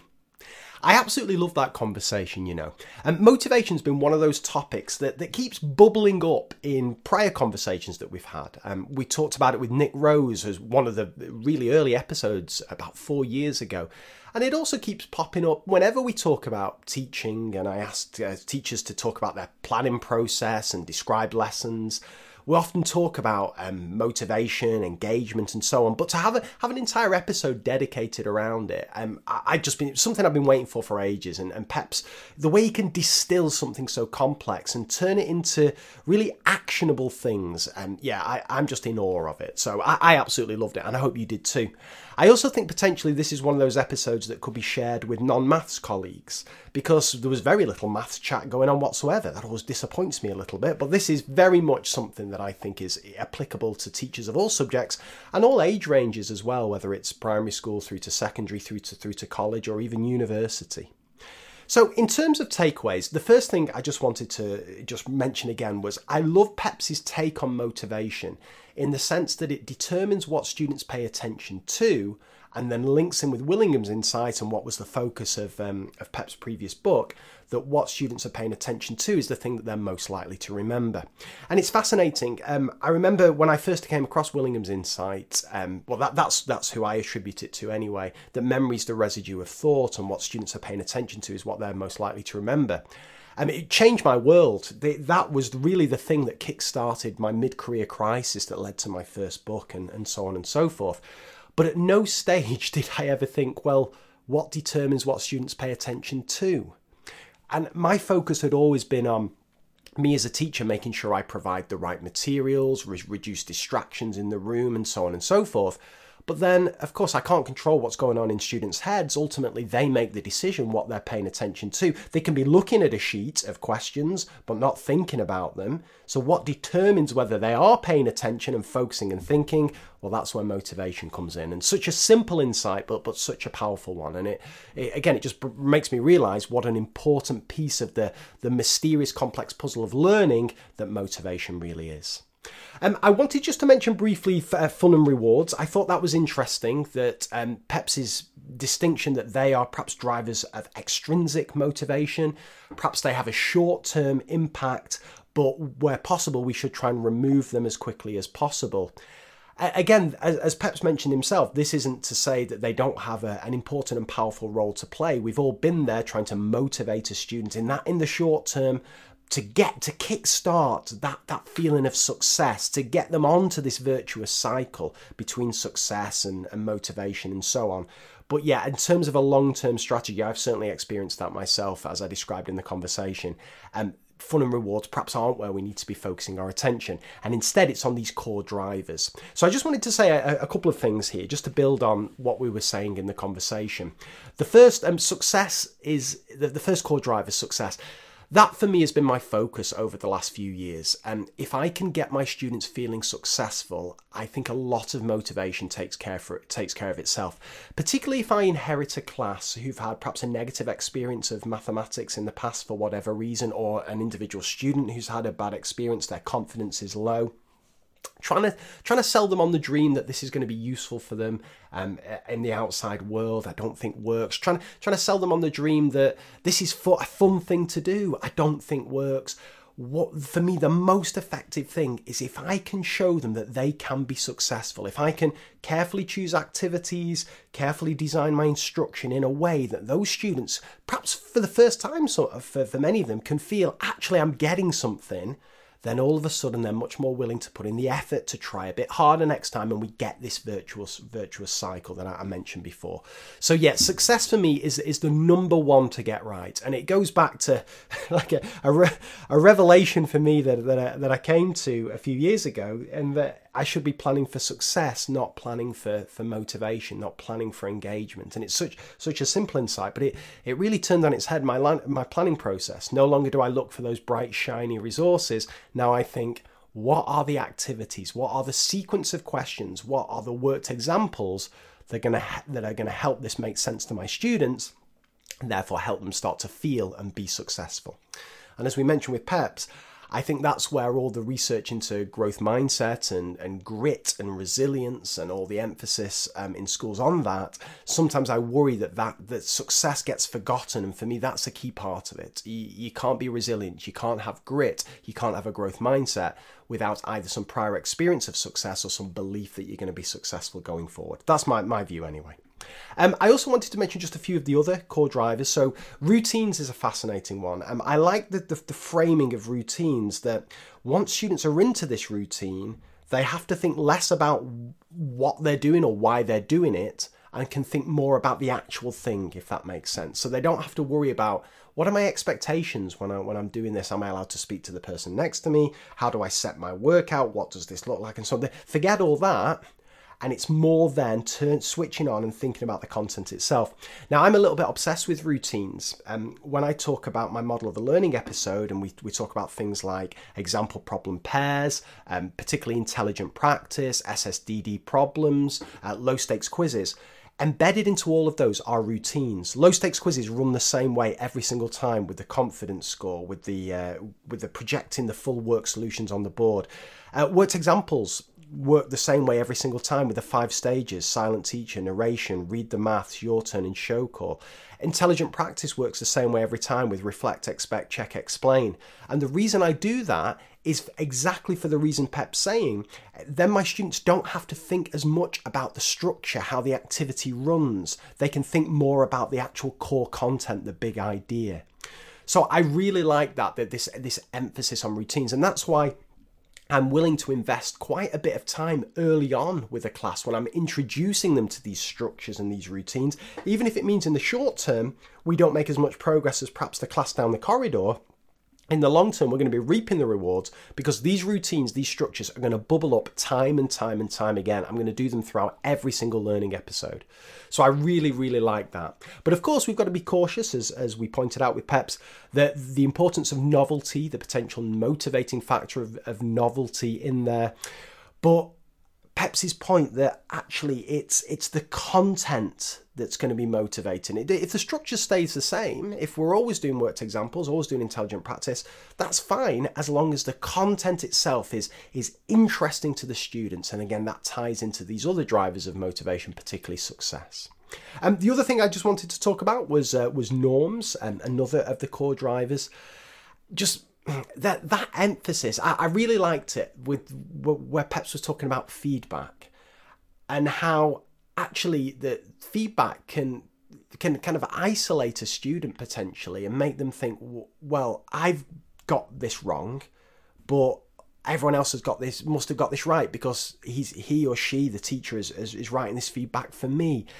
And that's potentially problematic. And that's why as we discussed this idea of whole whole class feedback we're actually we're all in this together and this ties in with belonging as well is, is potentially powerful. And also just flipping things around such a simple but important message not saying three people didn't do their homework but 27 people did do their homework. So the norm becomes doing the right behavior as opposed to highlighting the wrong behavior. So we don't get into this dangerous tipping point. Um, and the final thing, I mean, I've, this is I've done four of the five drivers here. Um, th- this takeaway is probably longer than Peps's book. And um, the final thing I just wanted to mention was uh, was buy-in. And this for me is a really, really important part of, of what I try and do these days. And that is explain to students why we're doing what we're doing. So whether this is um, we're, we're doing worked examples in a different way because we're doing silent teacher, or we're doing practice in a different way because we're doing intelligent practice now, or we're doing problem solving in a different way because we're doing these SSDD problems. Before I start any of that, I talk to students about exactly what we're doing and why we're doing it. And I'll, I'll tweak the language depending on the on the age of the class and my knowledge of them. But I'll may talk in terms of working memory, in terms of attention, in terms of long term memory, the importance of retrieval, and the importance of building up fluency, and so on and so forth if, if I, as I have done many times in the past, if I just dive in with a new idea with a class and I don't give them that background about why we're doing it, why we're approaching something different, it can really backfire. And particularly, and this is for me is the most interesting thing, it's often the classes and the students who are, who have been successful at mathematics in the past who are most reluctant uh, to embrace new ideas because why would they? Uh, what they were doing in the past has worked, so why now is Sir doing this stupid thing where he's not talking to us during worked examples? Or why are we having to reflect and expect and all this kind of stuff? So if I can try and sell them on the dream of why we're doing it, and then build that into a routine and then get them feeling successful. So, all the things that we've talked about before, and then celebrate the majority of the kids who are doing it to build the norm, then it, the motivation starts to come in. So, what I like about these core drivers is that, as Peps says, you can turn the taps on on many of them for all the different things that we do um, in the lesson, and they should all be kind of feed off each other to build up these levels of motivation. Anyway, I would strongly recommend uh, snapping up Peps's book. I, I know I'm, I'm kind of winding him up here about the, the length of it, the fact it's, it's 10,000 words, but it's purely because I'm jealous. I genuinely mean this. When I got the highlighter out, I was highlighting every single flipping word and I just think, oh, I wish I could write like that. I wish I could write like that. It's it's a fantastic book, and it adds to his his other wonderful books. So I I, I have no hesitation in strongly recommending it. Anyway, um, that's it. That's the end of the show. So all that remains for me to do is to thank um, obviously Peps for giving up his time to come on the show, and to thank podcastthemes.com for the lovely jazzy music, to thank our wonderful sponsors as well. They help keep the show going. Um, check out the link on the show notes page for more information there. Um, and also just to tease what's coming up next. So I think the next episode that I will release, unless things drastically change, will be the first of my Loughborough mini series of episode, episodes about researchers, mathematics researchers um, at the Mathematics Centre at the University of Loughborough. Potentially there's going to be 10 of these. Uh, shorter episodes where a researcher will talk about what they're doing, why it interests them, and crucially, what are the implications for classroom teachers. I'm dead excited about that. Um, Colin Foster's helped me put it together. Um, there's oh, there is such a wide variety of interest uh, going on that, that people are researching. I think it's going to be absolutely fascinating. So uh, so watch out for that as well. Anyway, final thank you as ever is to you, my lovely loyal listeners, for keeping tuning in in your thousands and keeping me going on this. If you want to support the podcast, as ever, the easiest thing you can do is to leave a review wherever you get your podcast from. Um, next, easiest thing you can do is recommend the podcast or, or, a specific episode to a colleague. Perhaps this is the one. This could be the one to get them on board. Um, and if you did want to make a contribution above and beyond, I do have a Patreon page, but there's no pressure to do that whatsoever. But a massive shout out to my uh, Patreon supporters. Thank you so much. Your contributions do make a world of difference. Right, I'll shut up now. I'll take a leaf out of Peps's book. I need to be a bit more concise. Thanks so much for tuning in. You take care of yourselves, and bye for now.